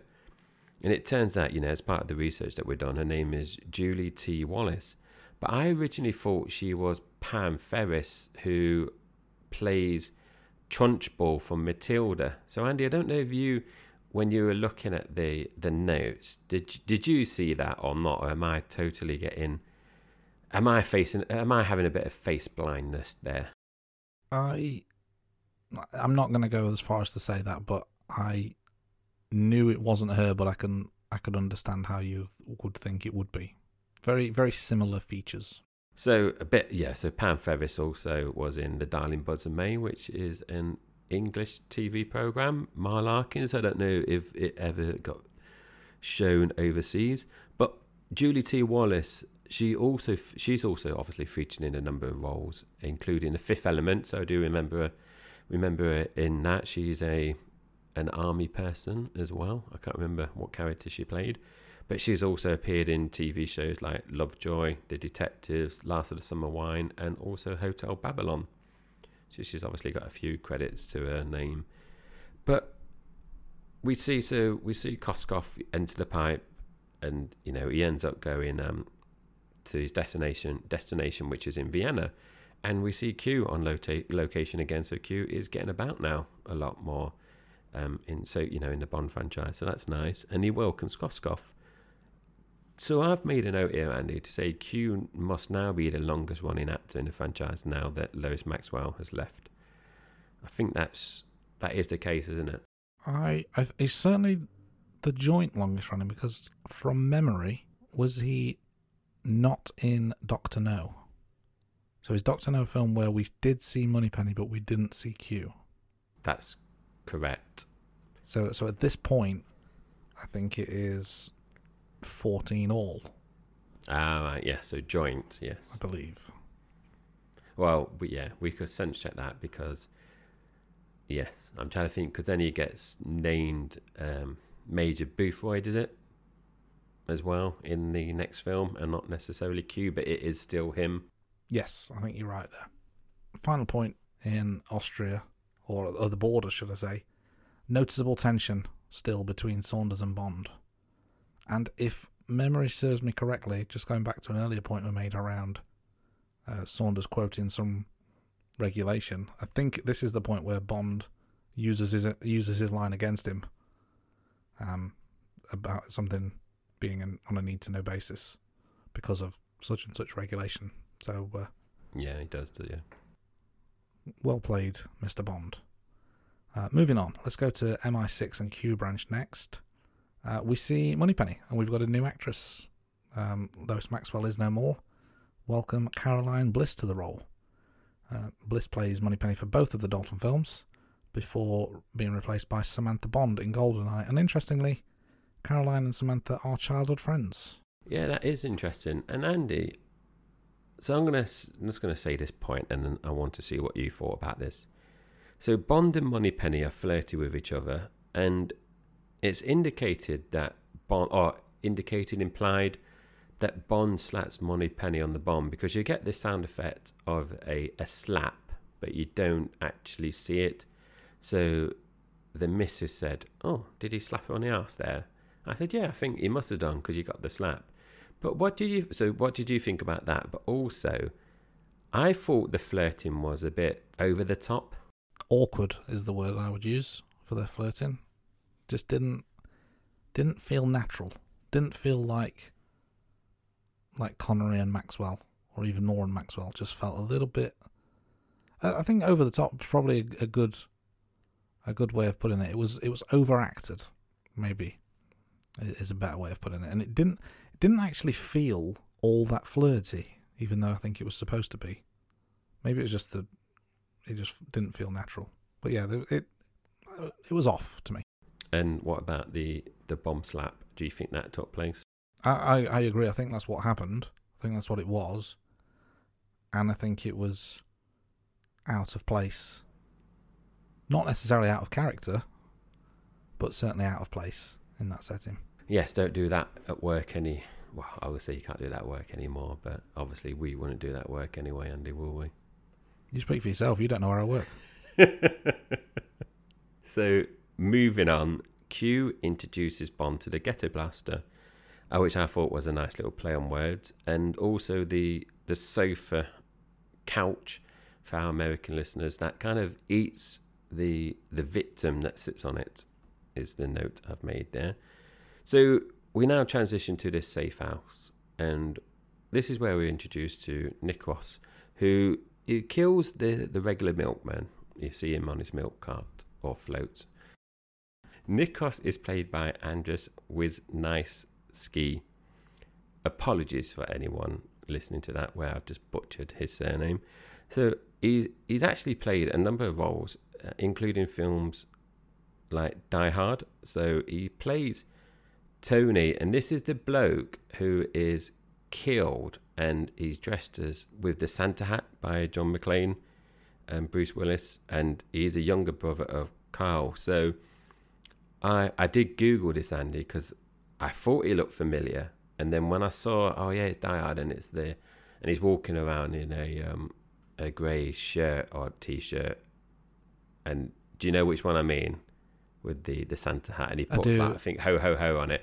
Yeah, so he's in that, and also he was in Mission Impossible. As soon as I saw the note that you wrote, it immediately came to mind, because I was of a similar mindset that it was definitely familiar. And whilst you were explaining that to listeners, I googled the pronunciation, and apparently it's Wisniewski. Wisniewski. There we go. Close. Thank you, Andy. I'm not going to say it again. Every time we mention Necros, I want you to say his full name, Andreas Wisniewski. But anyway, let's move on. So, at this point, Bond demonstrates his expensive taste. He's replaced an item on the shopping list with a more expensive bottle of champagne. I have, one main question here. And the question is, did they really send James Bond, 007, world-renowned secret agent, on an errand to do the shopping? Is that really what they did? Because that just seems like a huge waste of his talents. Andy, I didn't really think of that until I saw your note, and it made me chuckle because, yeah, that is not the best utilisation of MI6 resources, is it? At all. And would you trust Bond to go shopping? I wouldn't trust Bond with anything, really. It's kind of the nature of Bond. But I wrote another question down, very sexist of me, but why couldn't Moneypenny go? Yeah, I agree. Why? Yeah, or even, did it even need to be Moneypenny? They could have got the YTS, the work experience person, anyone just to go to Harrods to pick up the shopping list. Yeah, so that did make me chuckle when I saw your note there because, yeah, it does seem a waste of Bond time and resource of MI6. Smallbone. She would have been perfect for this job. Yeah, oh yes, Penelope. There you go. But anyway, General Koskov informs MI6 that the KGB is being run by the power-hungry General Pushkin. According to Koskov, Pushkin has revived the old policy of Schmerz-Bayanam. I'll say that again. He's revived the old policy of Schmerz-Bayanam, which is literally death to spies. Schmersh, which is a program of Western spy assassinations. And while all this is going on, there's a guy who, and I meant to look this up in terms of what the official title is, but there's a guy basically typing everything that's being said, like you would see in a courtroom. Is it a stenographer? I made that up. Sounds good, doesn't it? It does. I'm going to keep it in. And then if I'm wrong, I'll get abuse on Twitter. But I'm going to say it was a stenographer. But his typing was so slow. Like, there's no way the speed of typing would have kept up with the conversation. Maybe he was typing up Bond's little post-it note from last week, those three items that he just wanted to write on there. So Necros escapes with Koskov. So we see some various bits here, but in the end, Necros escapes with Koskov, and after the scene we have with the exploding milk bottles, there's a fight scene with Necros and Green 4, who is played by stuntman Bill Weston. And Weston's performed stunts in a range of movies, including Star Wars, Raiders of the Lost Ark, Saving Private Ryan, and Batman Begins. I thought that was a very good fight scene, Andy. It was a good scene, yeah. I would say close to my favourite. Thinking about it, that could have easily slotted in that favourite scene section earlier on. Very, very good. I do have a question about it, though. Where did the exploding milk bottles come from? So when Necros attacks and kills the regular milkman, he's just out for a jog, or that's his cover. He's not carrying around exploding milk bottles on his jog. So does that mean they were already on the milk float? And if they were, then why does a normal milkman have exploding milk bottles on his milk float? I totally agree with you, Andy. It's not something I picked up. I haven't a clue. Maybe the only thing I can think of is, did Necros hide the milk bottles somewhere and then he jogged past the milkman before strangling him over the little wall, you know, with his Walkman cable, and you just see it off screen? Cause that's the only thing that I can think of explaining it, because like you said, he didn't have it with him at all. You're not going to go jogging with some milk bottles, are you? So yeah, that was a good pick, Andy, and that could have easily gone in the goofs or continuity section. Indeed. And can I just say, exploding milk bottles sounds ridiculous, but I thought it actually worked, and I quite like it as a gadget or weapon in this film. I thought it was very clever. Yeah, and as you mentioned at the top of the podcast, Andy, James Bond only had one gadget, and you could argue Necros's one was better, the exploding milk bottles. Moving on, we are back in MI6Q branch, and we are a laughingstock of the intelligence agency. So things haven't gone down well, because Koskov has been taken from the safe house. Everyone is under the assumption that the KGB has rescued Koskov from the British intelligence agency, and they're not happy. M's not happy. So Bond is given a mission to basically go and assassinate the KGB General Pushkin, but Bond is very reluctant to carry out this order. But M, and I can't remember who he says, but M threatens basically to send someone else to kill Pushkin, but Bond then agrees to obviously undertake this assassination, but he's kind of just buying some time, really, as we find out, you know, over the next few scenes. Yeah, it's almost like he didn't want anyone else getting the credit for it. We see Bond at Q Branch. He's reviewing some of the latest gadgets, and it's quite a funny bit where Bond gets the key ring and he sticks it to Q's face mask, and you have to whistle a tune to kind of set it off, and he's about to whistle a tune, really sort of giving Q a little bit of a scare in a playful way. So nice little interplay there between the two. And Bond gets some intel from Moneypenny and goes rogue and takes the Aston Martin with him. We then move back to Czechoslovakia. Kara Milovy is taken by the KGB, and then later on she returns to her apartment, and Bond arrives and finds the blank bullets, and this is when he's starting to piece together what's happening. A little bit of a note on the actress who plays Kara, played by Mariam Dabo, English actress. She would later feature in Playboy, and also she worked with John Glenn on the TV series Space Precinct in a guest starring role. So Mariam also co-wrote the Bond Girls Are Forever book with John Cork. Mariam auditioned for the role of Ivanova in A View to a Kill, and Barbara Broccoli later included Mariam in the auditions for Kara, so she didn't quite get the part there. But I think that worked out well, Andy, because I know we've had one actress, Maud Adams from memory, come back to play two different Bond girls, but Mariam definitely got the bigger part by featuring as Kara in The Living Daylights compared to A View to a Kill role. So I think things worked out well there for her. All's well that ends well, that's for sure. Definitely. And Kara manages to lure the KGB agent who's watching her apartment. And this is, again, something, Andy, you know, where the scene starts. And I remember this. So when Bond leaves the apartment and he walks to his car, the KGB clocks him and just watches. And then Kara comes out like seconds later and goes into the phone booth with a cello case. And then a tram goes past and you see, you know, a figure is still in the phone booth. And I remember that little disguise, a little manoeuvre. So I thought that was quite good. Yeah, very nicely played. I didn't remember that scene. I didn't see it coming, but it was very nicely done. We see that Bond and Kara are being chased by the police later on, and this is where the Aston Martin really comes into its own. We have the lasers from the Aston Martin cut away the top section of the police car. We have another car chase involving a blockade. Bond destroys that with the car rockets, and Bond then also manages to drive it on the ice and cuts a ring on the ice around the police car using the wheel that has no tyre on it, which cuts the ice and the car sinks. And then the car also has boosters to fly over a ramp.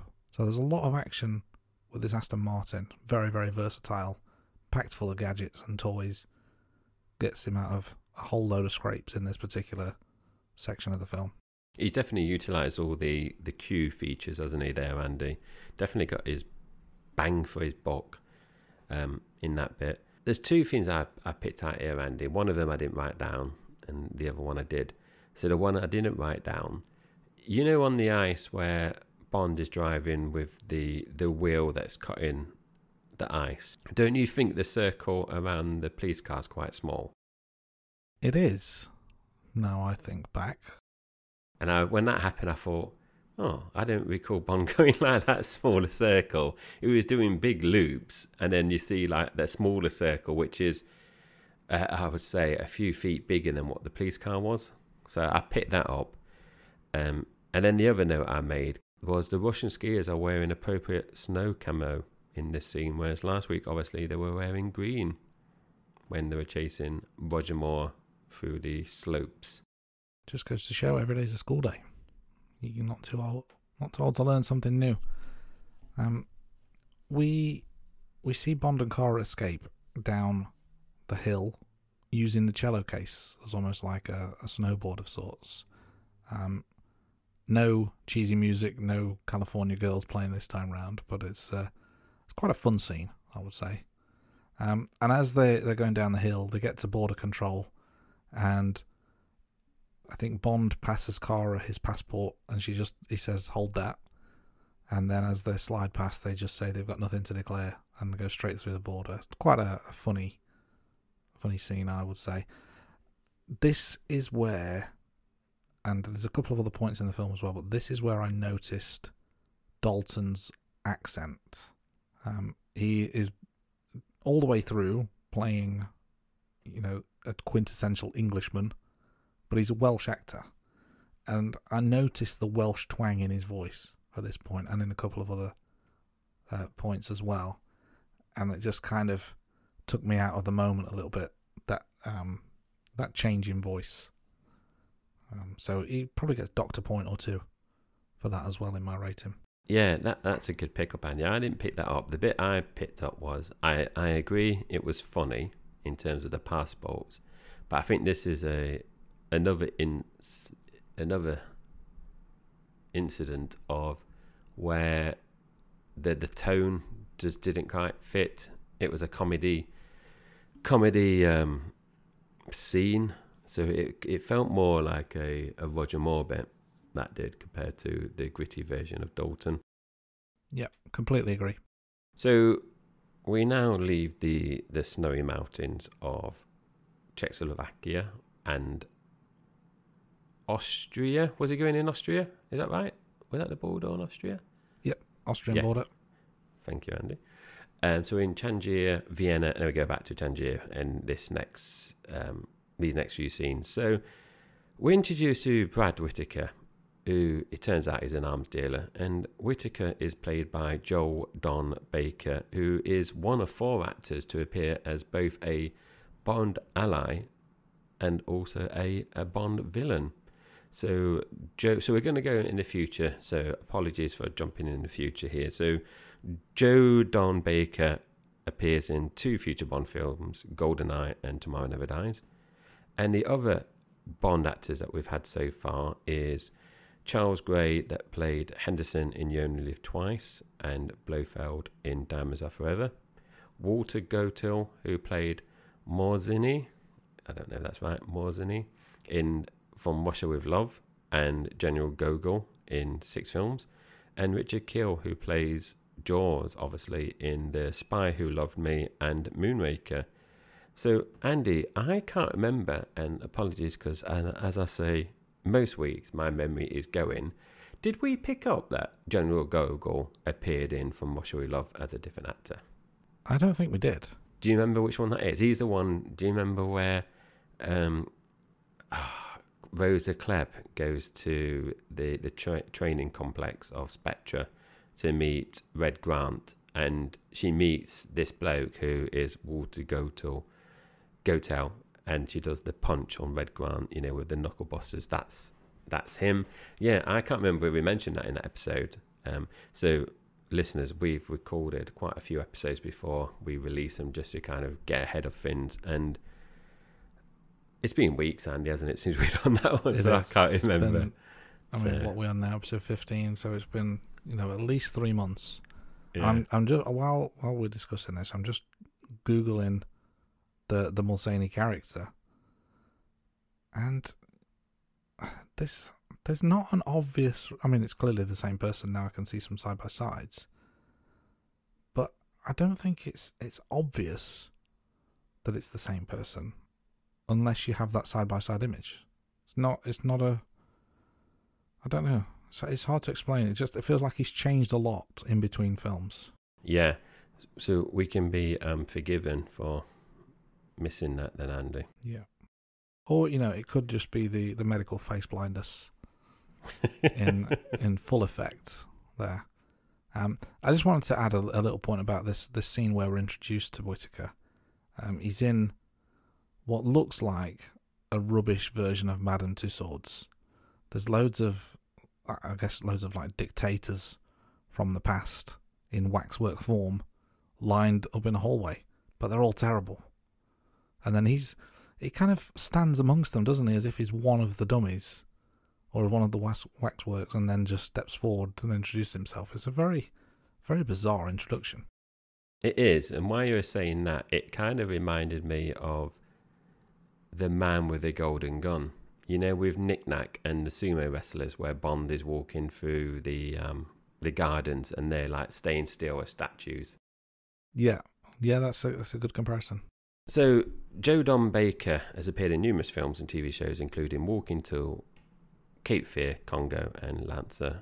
But also, Andy, I think this is you know, quite big news. And, you know, I picked this out last week in terms of the leather jacket. Bond is seen wearing a leather jacket, a soft leather jacket this time.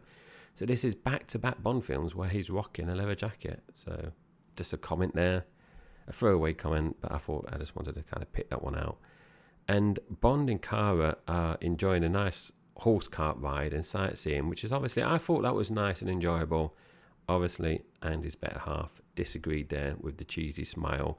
But like I mentioned earlier, this did remind me of Tracy and Bond in On Her Majesty's Secret Service, that Bond is kind of wooing and putting in the, I don't want to say legwork, but he's putting in the foundations, isn't he? In terms of, well, I want to say, is it genuine? Is he just manipulating her just to kind of get that information regarding Koskov? I think the kids these days would call it grafting. That's what he's doing, isn't he? He's grafting. We get to the hotel reception at this point, and the hotel clerk asks Bond if he wants his usual room, but Bond asks for something with a second bedroom, which I found a little bit odd, very unlike Bond. You know, is this way of him just trying to be respectful, or does he just not fancy his chances at this point?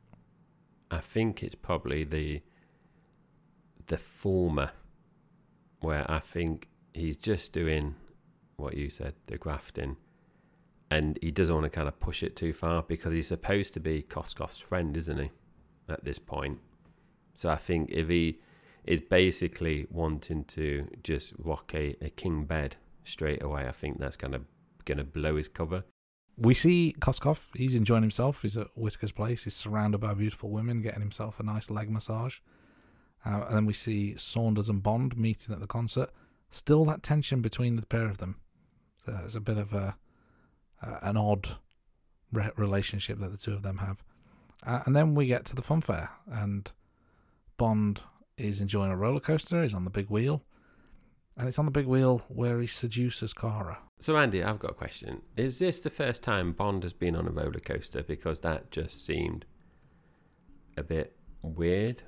And also, the other point is, you know, you mentioned the two bedrooms, but then Bond in the, like, you know, the scene, next scene, pretty much, he's paid off the operator of the big wheel to stop the big wheel at the top to seduce her. So then my theory of saying he's pretending to be Koskov's best friend or acquaintance, so therefore he's not pushing it, moments later he's bribing the operator to stop the big wheel to seduce her, so he doesn't quite fit. Yeah, and it's at this point for me where I was just starting to get a little bit annoyed. The dynamic between Bond and Kara was very, very weird. So obviously, like you said, he's asked for the second bedroom, but then straight away is seduced to the first chance he gets. But then also she's got this boyfriend, Koskov, but then she's also smitten by him. And it just seems a very confusing dynamic between the two of them. And it doesn't really work for me. And I think it, going back to the slightly earlier point around the horse and cart ride, that cheesy smile that my wife referred to was another kind of off-putting thing, because it just felt like it felt a little bit fake, and also, you know, let's go a little bit deeper into Dalton's performance. He's got his edgy moments where he's quite violent and sadistic, and now he's got this softer side where he seems to be falling in love. And there's the fake smiles, and there's the respectful side, but then he's also seducing. And it's like, what is he trying to be? What is Bond at this point? Because it seems to be all over the place. And I think that's another thing where I just kind of let his performance let down this film. It was at this point in the film that it really kind of hammered home to me that I'm not enjoying the Dalton performance. This was kind of the straw that broke the camel's back for me. Yeah, I agree in terms of the build up, the wooing. This is where I said at the beginning, there are certain bits where it just didn't really feel right, and I totally agree with what you said there, Andy. Yeah, absolutely. Inconsistent is the buzzword for me. Yes, I agree. So Bond and Saunders now meet in a cafe, and this is obviously the plot hole that Andy mentioned earlier on in the pod. But Saunders and Bond, they do leave on good terms. So Saunders has obviously got the information for Bond, and he's also got some documents for Bond. So they leave on good terms. But as Saunders is leaving, he gets squished by the glass door that Necros has sabotaged. So Bond comes darting over, and then he sees these balloons that he saw Necros. When Bond was on the big wheel, he saw someone kind of observing Saunders, and he had some balloons. So he noticed the balloons here over the bushes, and he gives chase, but it's actually it's someone else. It's not Necros at all. And this is gone to the extreme now. It's very dark, Dalton is. So you've got your darker bits at the beginning of the film, but now Saunders is being killed. It's just full on dark, and this is very much down to very similar to the Daniel Craig films now, that kind of version of Bond. Yeah, I agree, and I think where Craig got his interpretation, or, you know, his influence was probably these kind of scenes. And I think if Dalton had played this all the way through in this manner, it's a very different film and probably scores a lot higher. We have some boob action. And, you know, the child in me loves looking out for this kind of stuff. Very obvious as well. Bond uses Pushkin's date, Rubovich, to distract a KGB bodyguard. Rips her top off and the guard comes in the door. One thing I would say, there's no real attempt to hide it. And if memory serves correctly, this film is rated PG. So a little bit strange that it would be so blatant, because we've seen stuff in the past and it seems to be more accidental. This seems, you know, is blatant. So that's quite an interesting shifting in gears. Rubovich, played by Virginia Hay. She's appeared in several films and TV shows. Mad Max 2, Farscape, Neighbours and Home and Away, just to name a few. And then we see that Necros is about to assassinate Pushkin, but Bond beats him to it, or so it seems. Yeah, and this is... So the comment I made here, Andy, was... And I don't know what your view is, because we kind of discussed this before in Moonraker, where the would-be assassin was hiding in a tree with a rifle to shoot Bond. And this kind of brought back memories here. So we see Necros is using a pistol, and he's kind of like aiming in, like holding a pistol. I can't remember if he's squinting or closing one eye. And I was thinking, like, he's from a balcony and there's a bit of distance. Why is he using a pistol? It just didn't seem like the right tool to use. Surely a rifle would be more appropriate. But then I thought maybe a rifle would be harder to get in because of security, or someone would have had to hide a rifle somewhere earlier in the day to get it in. So maybe a pistol was easier to get in. That was my ramblings in terms of that scene. But I liked it because then Necros turns the big light, I can't think what you call him, to Bond. And Bond is like, you know, everyone sees that Bond's the assassin. Yeah, so that's a nice scene. And I guess, you know, he's already hidden traps in the cafe door, and he's hidden exploding milk bottles earlier, so hiding rifles as well is probably a step too far.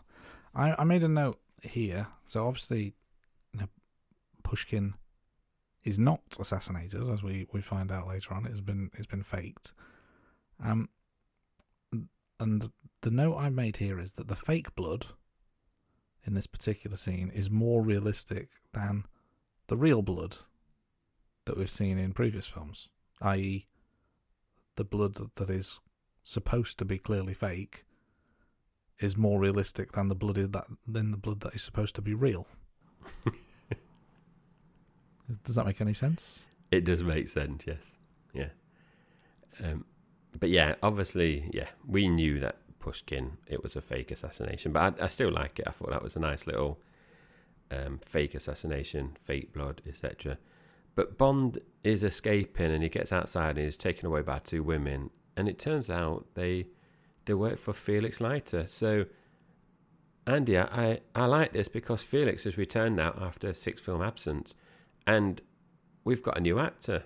So we've now had Felix appearing in 6 Bond films, and he's played by 6 different actors.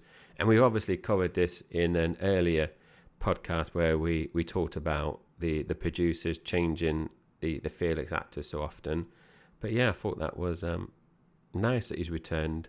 So like the Aston Martin returning, Felix Leiter returns. Like Old Faithful is back. Interesting as well. At this point, we've had more Felix Leiter actors than Bond actors. Yeah, we have. And may that continue. Well, it will do, won't it? So Koskov takes a phone call and he looks worried, so the camera kind of zooms in, and we later find out that the phone call was from Kara. Yeah, we see Bond goes back to the room where Kara is waiting for him, and Bond is poisoned by, I think it's by a martini, isn't it? Or supposedly a martini, so that she's prepared for him. Yeah, I think it is a martini. But when, soon as that scene was happening, the missus said, oh, I bet that's poison. And I thought, oh, yeah, it may be. I couldn't recall that. And then obviously it turns out it is poison. And then Bond is trying to say something, isn't he? But then obviously he passes out. Yeah, he's starting to like slur his words and then passes out. He's then taken by ambulance to an airfield, and the guards check his passport at this point, and the passport reads Jerzy Bondov, which you've noted is a very lazy alias, and I completely agree with that. It's quite cute in a way that it is, but it is lazy. It's not very original, is it? It's almost as bad as when Roger Moore is James St. John Smythe or James Stock. It is. But the missus picked that one up, Andy, and I said, really? So we wound it back, and, you know, when it zooms in on the Finny Bob, the passport, it read that. And, yeah, we just thought, oh, that's quite funny, that is. Like you said, it is quite cute. One final point around this particular section of the film. Bond now has a clear knowledge of animal anatomy. There's a heart being transported, and he tells Kara that it is an animal's heart rather than a human heart. So add animal anatomy to the list of subjects that Bond is an expert in. If Bond ever went for his another job, his CV would just be massive, wouldn't it? You know, when they told us when we were younger to limit your CV to 2 pages, you couldn't imagine Bond doing that, could you? With all his other, like, oriental languages, his depth of knowledge on different types of alcohol, butterflies, moths, etc. Skills and interest will be the main section of his CV, that's for sure. We now get to Afghanistan for the first time, actually, in this movie so far.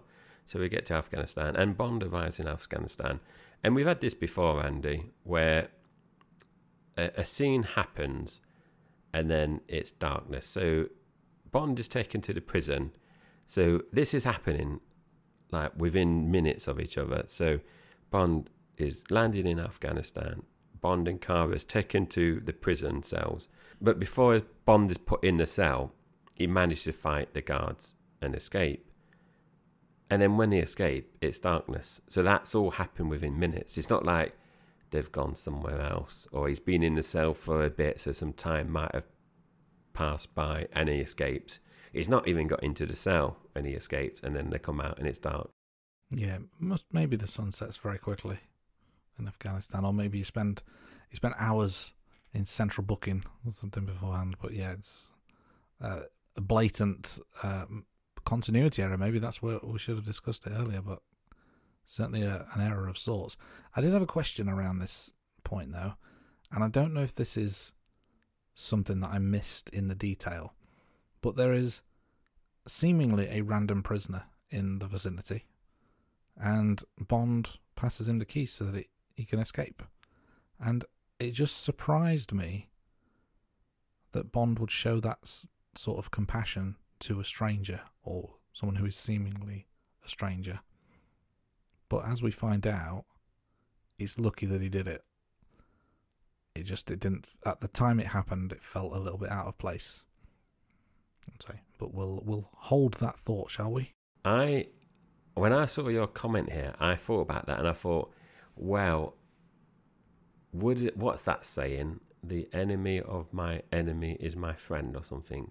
Well, I don't know if it applies, but I'm basically thinking, if he's in prison for a reason, then he'd probably do more damage if he's out, or even if he's a distraction. Like, he might run one way, and if you go the other way, even if he dies, you know, he's distracting the guards. That was my logic. Yeah, I can buy that. Knowing my luck, if we was caught in prison and we released someone, there'd probably be a serial killer, Andy, and kill us. Yeah, someone who takes a real pleasure in killing podcast superstars. Bond discovers that Whitaker and Koskov are paying diamonds for a large shipment of opium, which would turn a profit within days if it's distributed in the US. So they continue supplying the Soviet with arms. Later we see Bond and Kara escaped, and they're helped by the local mujahideen, and Bond makes some quip to Kara about how they will save you for the harem. So the locals help Bond and Kara infiltrate the airbase, and Bond plants a bomb in the back of the cargo airplane which is transporting the drugs, but Koskov recognises him, so Bond is just about to leave the aircraft and he comes face to face. So Bond ends up hijacking the airplane while the locals are attacking the airbase. We also see, so my wife liked this bit, so we see some bare bombs then of some men. So I think that's a bit of a first for the Bond franchise so far. And the wife commented to say it's about time that the franchise showed some male nudity for a change. I think it's quite disgusting that men are used in such a way, their sexuality... And is just being objectified. They're being objective. That's the word. Yeah, they're objectified. It's not on. It's, That's what I live with, Andy. That's what I have to tolerate. I'm always being objectified. If only. So, also another bit there. So this is where, you know, the wife has had lots of comments in this film. So you can tell she was really engaged and enjoying it. She wasn't asleep or on her phone. So she did comment on this one where Koskov is driving a car and it crashes into the plane. But then initially it blows up, doesn't it? There's quite a lot of flames. And you think, oh, that's the end of Koskov. But then he survives. And then it's like, she said, how did he survive that? And I was like, oh, I don't know. I don't know. I don't know why. It's a valid question to which I have no answer. Let's continue. We're getting close to the end now. Milovy at the last minute joins Bond in the airplane takeoff, and she assumes the controls while Bond leaves to defuse the bomb. We find out that Necros is stowed away on board, and he attacks Bond. And Milovy accidentally opens the cargo door.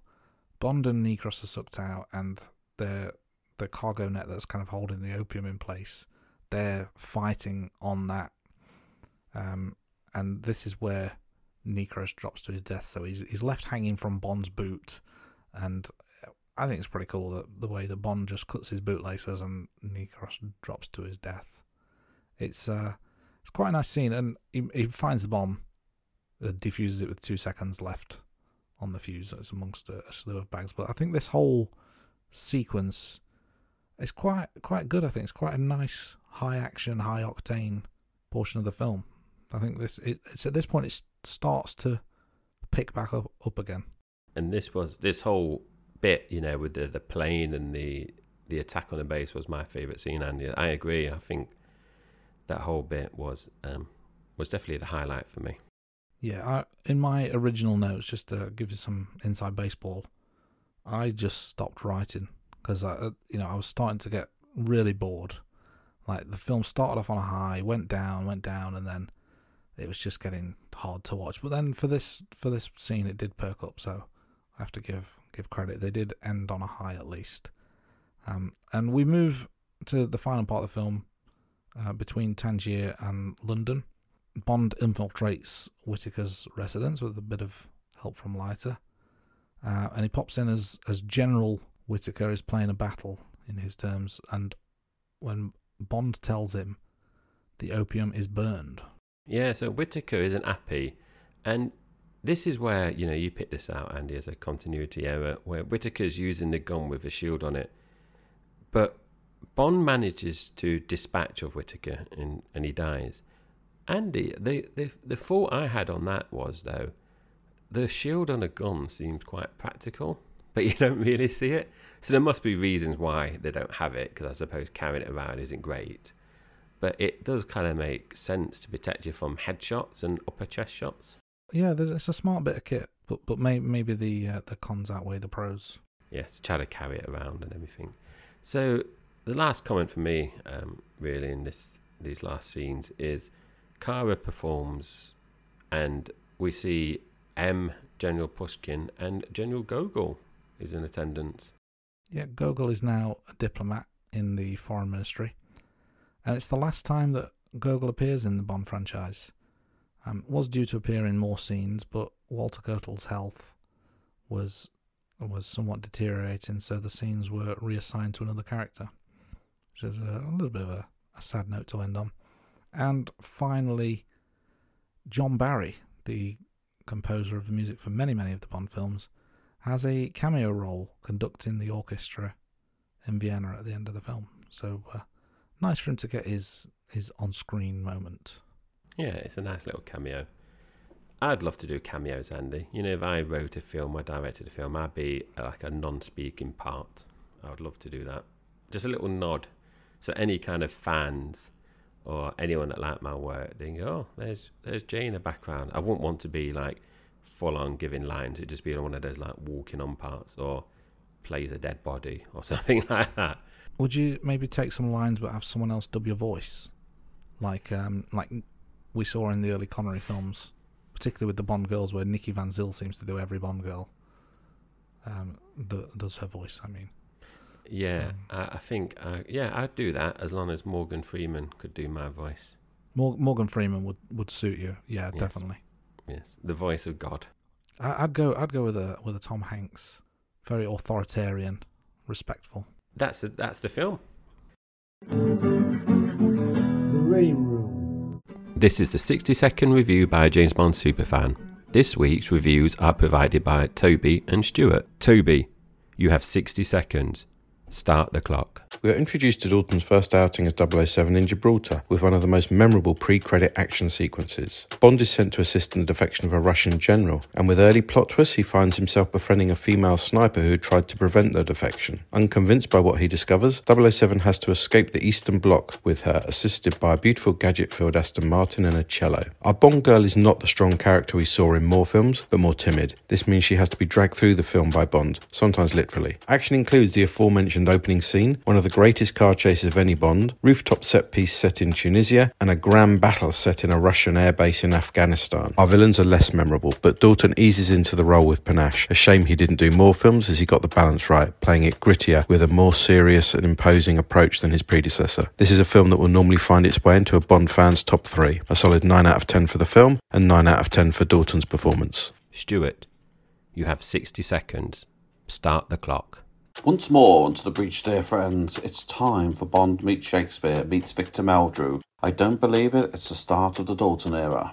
007 is tasked with safely extracting a defector, while someone who looks suspiciously like Gail Platt from Corrie tries to kill him. It's a whole new edgy world for Bond, from henchmen with exploding milk bottles, the dwarf from Lord of the Rings replacing the bald guy as head of Russian espionage, and even Moneypenny's updated to be a younger woman who loves Bay Manilow. How contemporary for the 80s could you get? Sadly, Barry doesn't do a Bond version of the Cobra, but we get a high-energy song from Aha. So hey driver, if you're looking to go to Eastern Europe, Harrods, Morocco, Afghanistan and back again, and you like a man who's far more serious than Sir Roger but happy to ride on a horse in full Afghan gear chasing a plane, then this is for you. It's got some good ideas, but don't set your hopes up way too high. 2 exploding milk bottles. A big thank you to Toby and Stuart for recording this week's 60-second review by James Bond Superfan on The Rating Room. Let's get into our usual segments that we do each week. So I'm going to kick off here. So this is the one-liners and quotes. So Andy, I've got a big one here. So I didn't think this one through. So this is Bond and Linda. So this is at the top of the beginning of the film, the opening sequence where Bond and Linda interact. So Linda is talking on the phone and Linda's saying, "It's all so boring here, Margot. There's nothing but playboys and tennis pros. If only I could find a real man." This is where James Bond lands on a boat with a smouldering parachute. And he says, "I need to use your phone." So he texts it and says into it, "Should call you back." And Linda goes, "Who are you?" "Bond, James Bond." And then he says, "Exercise control, 007 here. I will port in an hour." And Linda says, "Won't you join me?" And Bond goes, "Better make that too." Another scene later on is between Bond and Koskov. And this is where Koskov is escaping via the pipeline. And Bond says, "Relax, Georgie. Our engineers have spent months perfecting this." Koskov replies, "How many times have you done this before?" Bond says, "You're the first." And then he fires him down the pipeline into Austria. Yeah, that was a funny scene. This next one for me is Q and Bond, and Andy kind of touched on this earlier on actually with the key ring. So Q says, "We packed the finder with a highly concentrated plastic explosive sufficient to remove a door of any safe. It's magnetic. The actuating signal is personalized." And then James Bond goes, "What's my code?" And Q goes, "Most appropriate, a wolf whistle." And finally, we get a bit of wordplay between Bond and Moneypenny. Bond says, "Moneypenny, be a dear. Ask records to monitor check publications and news services. See if they can find any mention of a woman cellist at a conservatoire in Bratislava." Moneypenny replies, "I didn't know you were such a music lover, James. Anytime you want to drop by and listen to my Barry Manilow collection." Yeah, that's another little funny one. So the next regular feature that we do is the book first movie, and I suppose the listeners that are really familiar with James Bond are aware of this already. So The Living Daylights is based on a collection of James Bond short stories called Octopussy and The Living Daylights. And we did touch on this, Andy, didn't we, in the Octopussy episode. as well about it being a short story. So in the book, the short story takes place in East Berlin, whereas obviously the movie takes place within the USSR, which has the sniper scene. And also in the movie, Bond defends defector Koslov. However, in the short story, Bond is actually defending a fellow agent called 272. Also in the story, Kara's character is called Trigger, and she serves as the main antagonist. And Trigger is also a much more skilled sniper than Kara. But also the pipeline escape route isn't featured in the short story. And if I was guessing, I would say that's probably a timing issue. Maybe the pipeline only existed later on. I mean, obviously the film was from 1987. The book would be, what, late 50s, early 60s maybe? So a lot of time has passed. I don't know that. I'm just kind of guessing. I don't know. We could, don't know, either cut that or Google it quickly and then pull it in. What do you want to do? I'm not going to Google Russian pipelines, not this day and age. We'll leave it. But Jay, let's lighten the mood. Do you want to hear one of my famous James Bond jokes? I want to listen to your infamous James Bond jokes. So I tried shoplifting a James Bond DVD once, but the security guard scared the living daylights out of me. That's a good one, and that is topical. You've linked it in with the film that we watched this week. Are you ready? Let's start the quiz.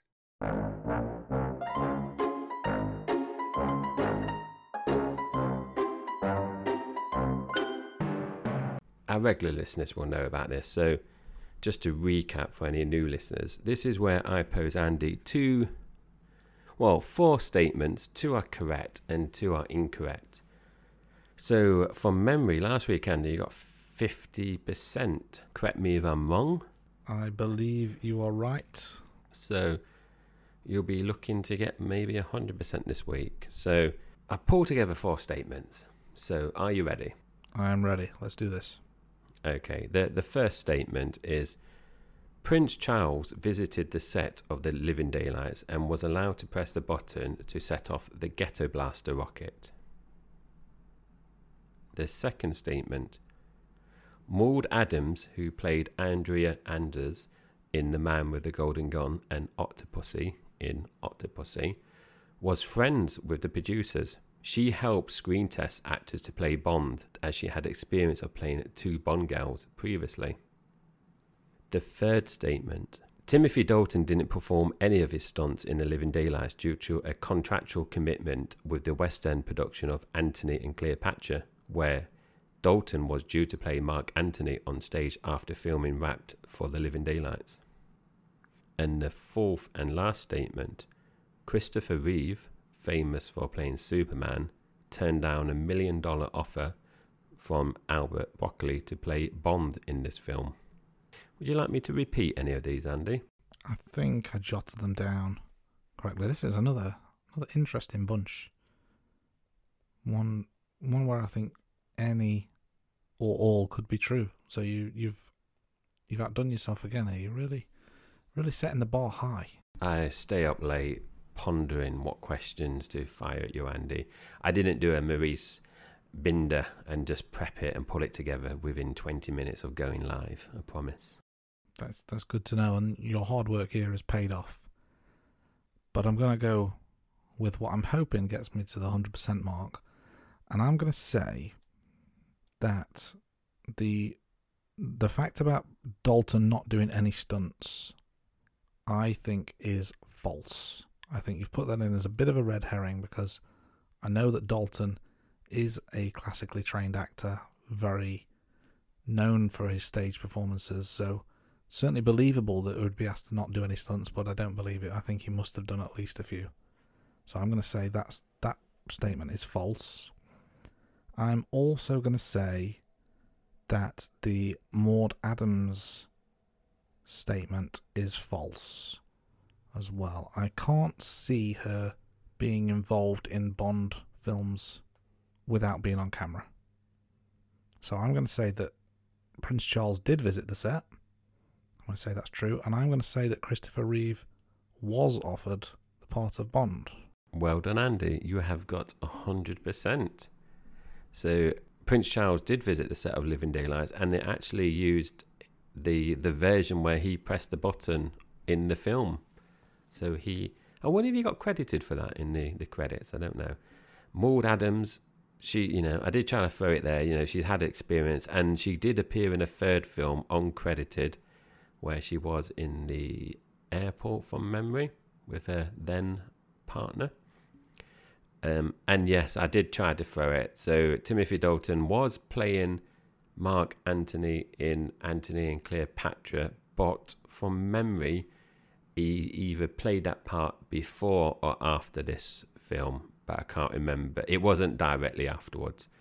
So interestingly, Andy, as well, you know your favourite scene at the beginning where the whole car chase and, you know, Dalton on top of the car and everything. Apparently Dalton was actually did his own stunt there on top of the Land Rover.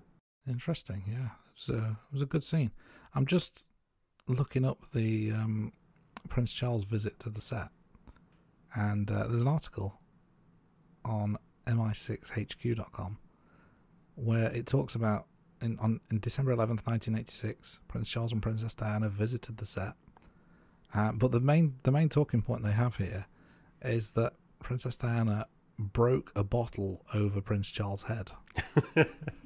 So they had the stunt bottles, you know, with the sugar glass. And there's a picture of her smashing a bottle over his head, which is that's quite good. I like that. I bet. I wonder how much she wished that was a real bottle. Imagine that. Snuffing the future King of England if she swapped it and it was like a film accident, you know, with props as we've had in the last year with Alec Baldwin and stuff. Oh, could you imagine?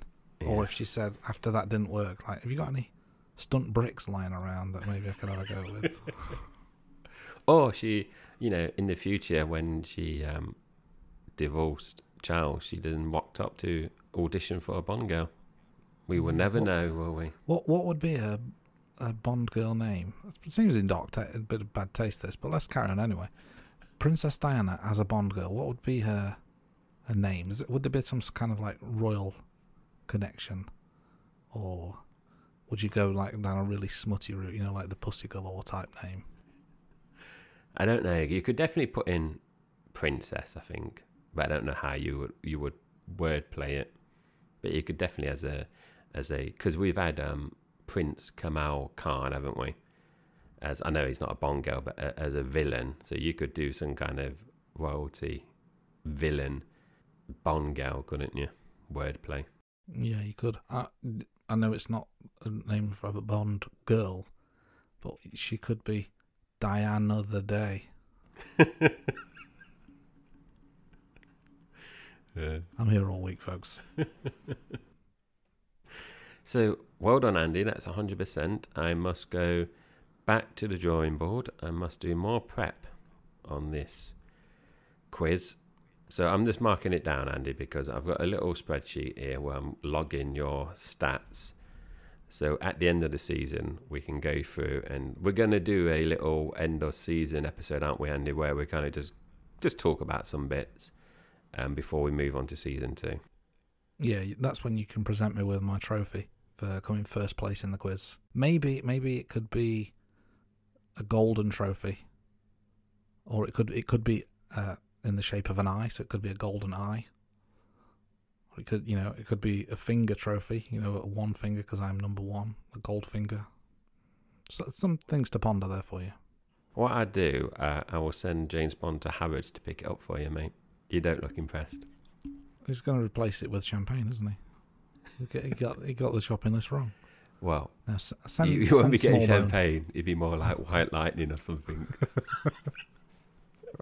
We don't have a budget for champagne. Now, if any listeners out there want to send in cash so that Jay can spend it on a glorious golden trophy for me, feel free to do so. The Rain Room. Let's move on to our rankings. So, you know, this is... I like... It's hard, Andy, because I like talking about the film, but I also like looking at the rankings. You know, when we share our rankings before we kind of start recording this, I always look through, like I said before, some of them like your Bond girls, the rankings in terms of the movies, the villains. So I do like looking at where we place various films. So as usual, I'm going to kick off with runtimes, kill count, and martinis. So as I've stated earlier on in the podcast, James Bond had 13 kills in The Living Daylights, and that puts him firmly in number 6. So he is 2 under Octopussy and 1 above Andy's favourite, Moonraker. So Timothy Dalton has been in one film and he's got a 13 kill, which obviously means 13 average. That's a strong entry for Timothy Dalton. It'd be interesting to see how many he does in A Licence to Kill, because you could argue with the name of that film and thinking back, is he going to do more kills than 13 in his second Bond and last Bond film? As Andy mentioned at the top of the pod, 2 hours, 10 minutes. So that is joint fourth with Thunderball. So, as Andy's mentioned before, that is very consistent now. Each of the films are over 2 hour mark, and Honor Majesty's Secret Service still is out there at 2 hours, 22 minutes. Will that ever be beaten? And lastly, before I pass over to Andy, is the martini watch. And as Andy mentioned, yes, Bond does drink a martini. And as he mentioned earlier, it is explicitly mentioned shaken, not stirred. Yeah, thank you, Jay. Next up is the introduction of Bond, James Bond, and only 7 minutes 24 seconds for this, which is actually the third quickest of all the films where the introduction is made. And I'm looking at the list of the quicker ones. There's 1 minute 30 for Diamonds Are Forever, which was the reintroduction of Sean Connery, and 4 minutes 25, which was the introduction of George Lazenby. And here we have the third quickest, the introduction of Timothy Dalton. So I think that's quite a nice little consistency there between, you know, when a new Bond comes in, with the exception of Roger Moore, it seems to be that they need to introduce themselves very, very quickly. And even going back to Dr. No, 7 minutes 40 seconds, so that's the fourth quickest, which was the first time for Sean Connery. So new Bond comes in, Bond James Bond is said very early on, seems to be the pattern. We have no hat throwing and no hat wearing this time around. And as mentioned earlier, we do have a return of Felix Leiter. So for the first time since Live and Let Die, actually. So since Roger Moore's first outing, we get the return of the Felix Leiter character. And as Jay mentioned, the 6th different actor to play the role. Jay also touched on the box office stats earlier. So 191.2 million was the actual box office. Adjusted for inflation, that is now 487.8 million, which puts it second to bottom, just above A View to a Kill. But in terms of actual box office, it's pretty healthy, it has to be said. I believe that's the third highest total, behind For Your Eyes Only and Moonraker. So still a respectable effort, and certainly very, very healthy in terms of the profit margin. Definitely. So moving on to Bond Girls. So this is, we've only had 2 Bond Girls in this one, Andy. So this one should be quite short, because there's not really much to talk about compared to A View to a Kill, where obviously we had a few more. So we've got Kara and Linda. So Andy, with this one, I struggled a little bit, because I start off with Linda. She's obviously only in it during the beginning scene with the yacht. But I do think, you know, she has got some good dialogue there. But for me, it doesn't push her that high. So she goes in at number 50 out of 55. So that's just above Log Cabin Girl, that is. Now, Kara was a bit difficult, Andy, because, as you know, we've mentioned before, the way that I work it is either start from top or bottom and then literally put her in and then start moving her up or down depending on where I start that week. And for me, I struggled here, because I was thinking, I don't think she was as good as Fiona in Thunderball. But then I think she's probably slightly better. I think that she's probably slightly better than Andrea Anders in The Man with the Golden Gun. So I've put her in a respectable 20th So I don't think she's the strongest, but she isn't the weakest. But I think, like you've touched on, Andy, she you know, she's supposed to be in love with Koskov, but then she falls for Bond. But she falls for Bond quite quickly. So that does put me off a bit. So a respectable 20th. What about you? That's enough of my rambling on. Where did you put Kara and Linda? I was not a fan of Kara. I know she was the main Bond girl of the film, but she didn't have the right aura, didn't have the right presentation. There was that, you know, we talked about the inconsistency and the dynamic between the two just felt all wrong. So I wasn't a fan at all. So we've got 55 in the list. Kara comes in at 39 for me, just below Mademoiselle Laporte and just above Miss Caruso. Just, yeah, didn't do it for me at all. And Linda, bit part player, no real input other than the one scene where she, you know, for lack of a better term, she's just there as eye candy. So she comes in at 48. Nothing really to her part. She's there. Yeah, and I think without going through the whole list, Andy, I think we've said before, there's usually one standout Bond girl, isn't there? And then there's a couple kind of supporting Bond girls, whereas this film, it didn't feel like there was a standout. I agree completely. She was clearly the main Bond girl, but she did nothing to stand out, I think is why her rating's so low. Let's move on to the theme song. So Aha provided the song The Living Daylights for the film of the same name. Solid effort, good song, not quite up to the level of what we've seen recently. So for that reason, I've got it in at number 7, just below For Your Eyes Only by Sheena Easton and just above You Only Live Twice by Nancy Sinatra. So solid mid-table position. A good song, though. What about you, Jay? Yeah, I do like this song, Andy. And again, I struggled with this one.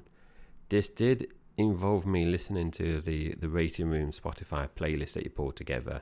And I was listening to this one back-to-back with For Your Eyes Only because I couldn't quite place. So For Your Eyes Only is number 4. And I'll put Living Daylights in at number 5. But I had to listen to both the songs back to back a few times to think, oh, does it warrant going in number 4? Because for me at the moment, A View to a Kill by Duran Duran is out there. And then I've got Diamonds Are Forever and Goldfinger are very close, number 2 and 3. And then it drops down to For Your Eyes Only. But then I did think For Your Eyes Only is a better song. I enjoyed listening to that one a bit more, even though The Living Daylights is quite different to the other kind of songs that we've had. I know it's similar to Duran Duran, but there's a bit of a new direction. So I do like how they mixed it up. So a respectable 5th position for Aha. So moving on, we've got the opening credits. And obviously I mentioned earlier on at the top of the podcast what was included. So I'm not going to go over that again. So I'm just going to say Living Daylights goes in at number 6. So again, I think, you know, it's out of the 15 films, that is just above midpoint. But for me, it doesn't warrant anything better than 6th place. It was slightly above A View to a Kill, which obviously was last week's episode, so that's in number 8. So a respectable 6th position, Andy, for me. What about you, Andy? Where does it fit with you? For me, I was a little bit disappointed by it. You know, there's nothing to make it stand out from anything else. It's again going back to what I've said about previous ones. It was feeling a bit laboured, a bit lazy. So I've got it in at number 10, just above Diamonds Are Forever, just below For Your Eyes Only. It was a bit paint by numbers for me. Just nothing special at all. It'd be interesting to see, Andy, because obviously you mentioned at the earlier on in the podcast that Maurice Binder, as you know, this is the last time. So let's see where Licence to Kill comes in with someone different. Yeah, I'm trying to think if there will be a marked change in direction, because from the top of my head I can't really remember. So I'll be interested to see where it goes from here. Moving on to villains, We've got three villains of the piece here. We've got Koskov, we've got Whitaker, and we've got Necros. And for my rankings, I've got those three in that order, spread out amongst the table. Now, not a lot to choose between any of them, really, and on the whole, I would say slightly disappointing.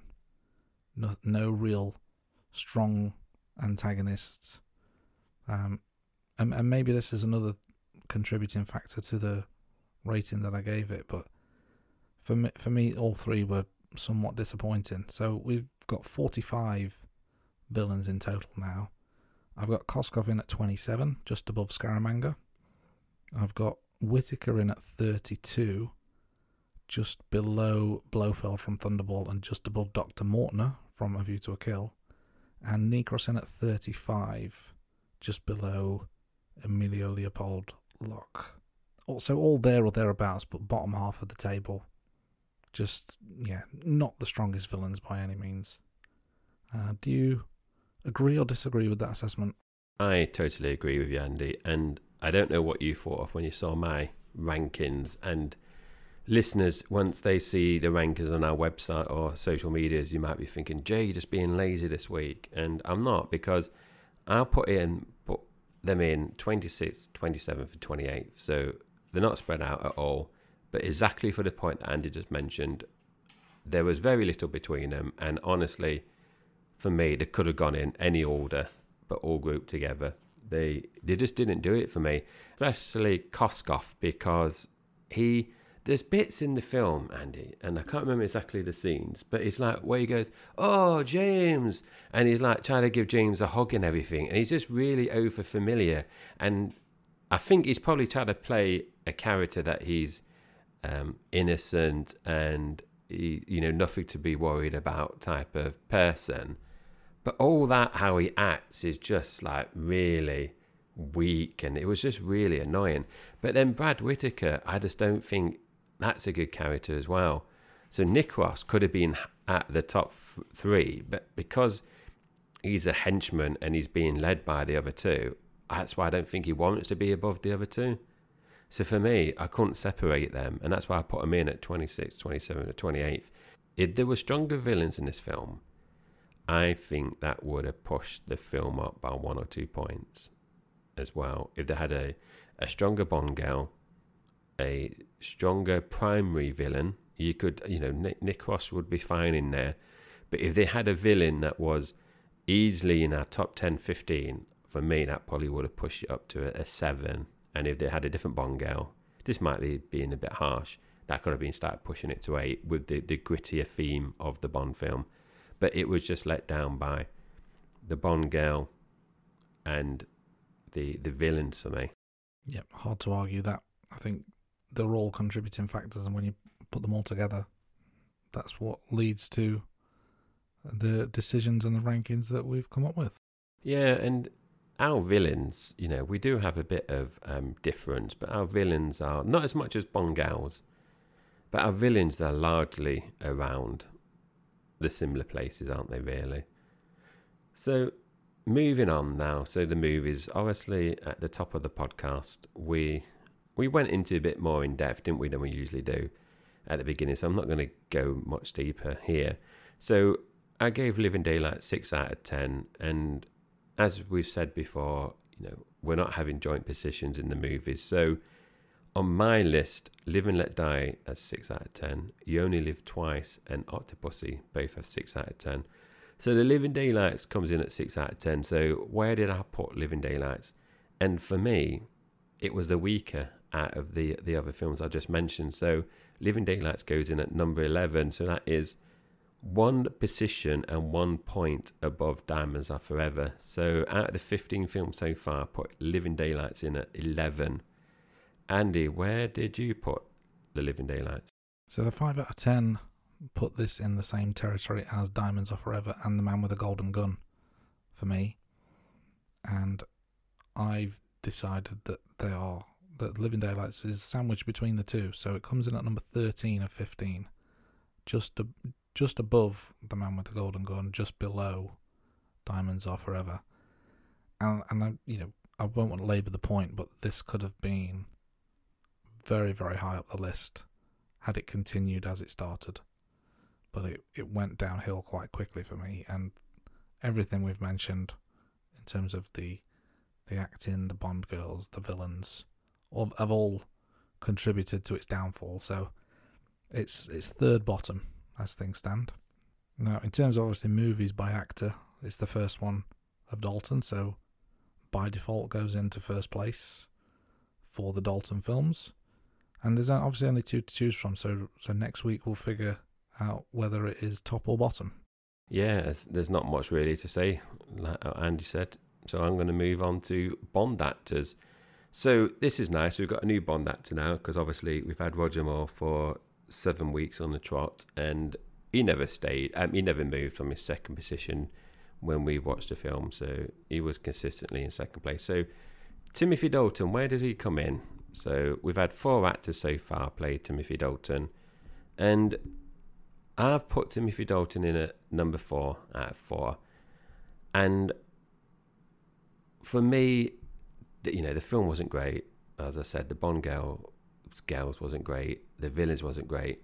Whereas George Lazenby, even though it's totally different in terms of how they portrayed James Bond, On Her Majesty's Secret Service is such a good film that I think it's hard to put Timothy Dalton above George Lazenby at the moment, especially on a one-film showing. That might change next week when we watch Licence to Kill.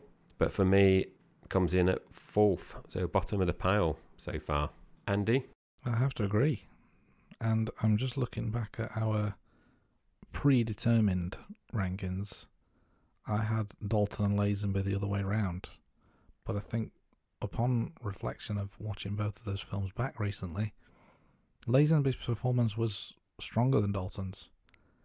And although he took it in a very different direction to Connery, he was at least consistent. It was a very defined approach that he took, whereas Dalton, for me, on the evidence of this one film alone, hasn't really found his identity as Bond.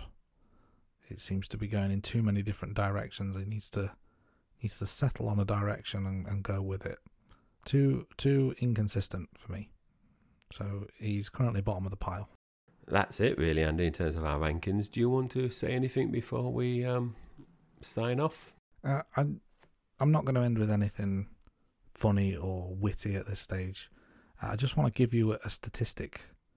And that is, up till now, James Bond has killed 180 people. That is a stat. But only next week is he finally going to get his license to kill. Thanks for listening, everyone. When it comes to talking sports, they're the authority.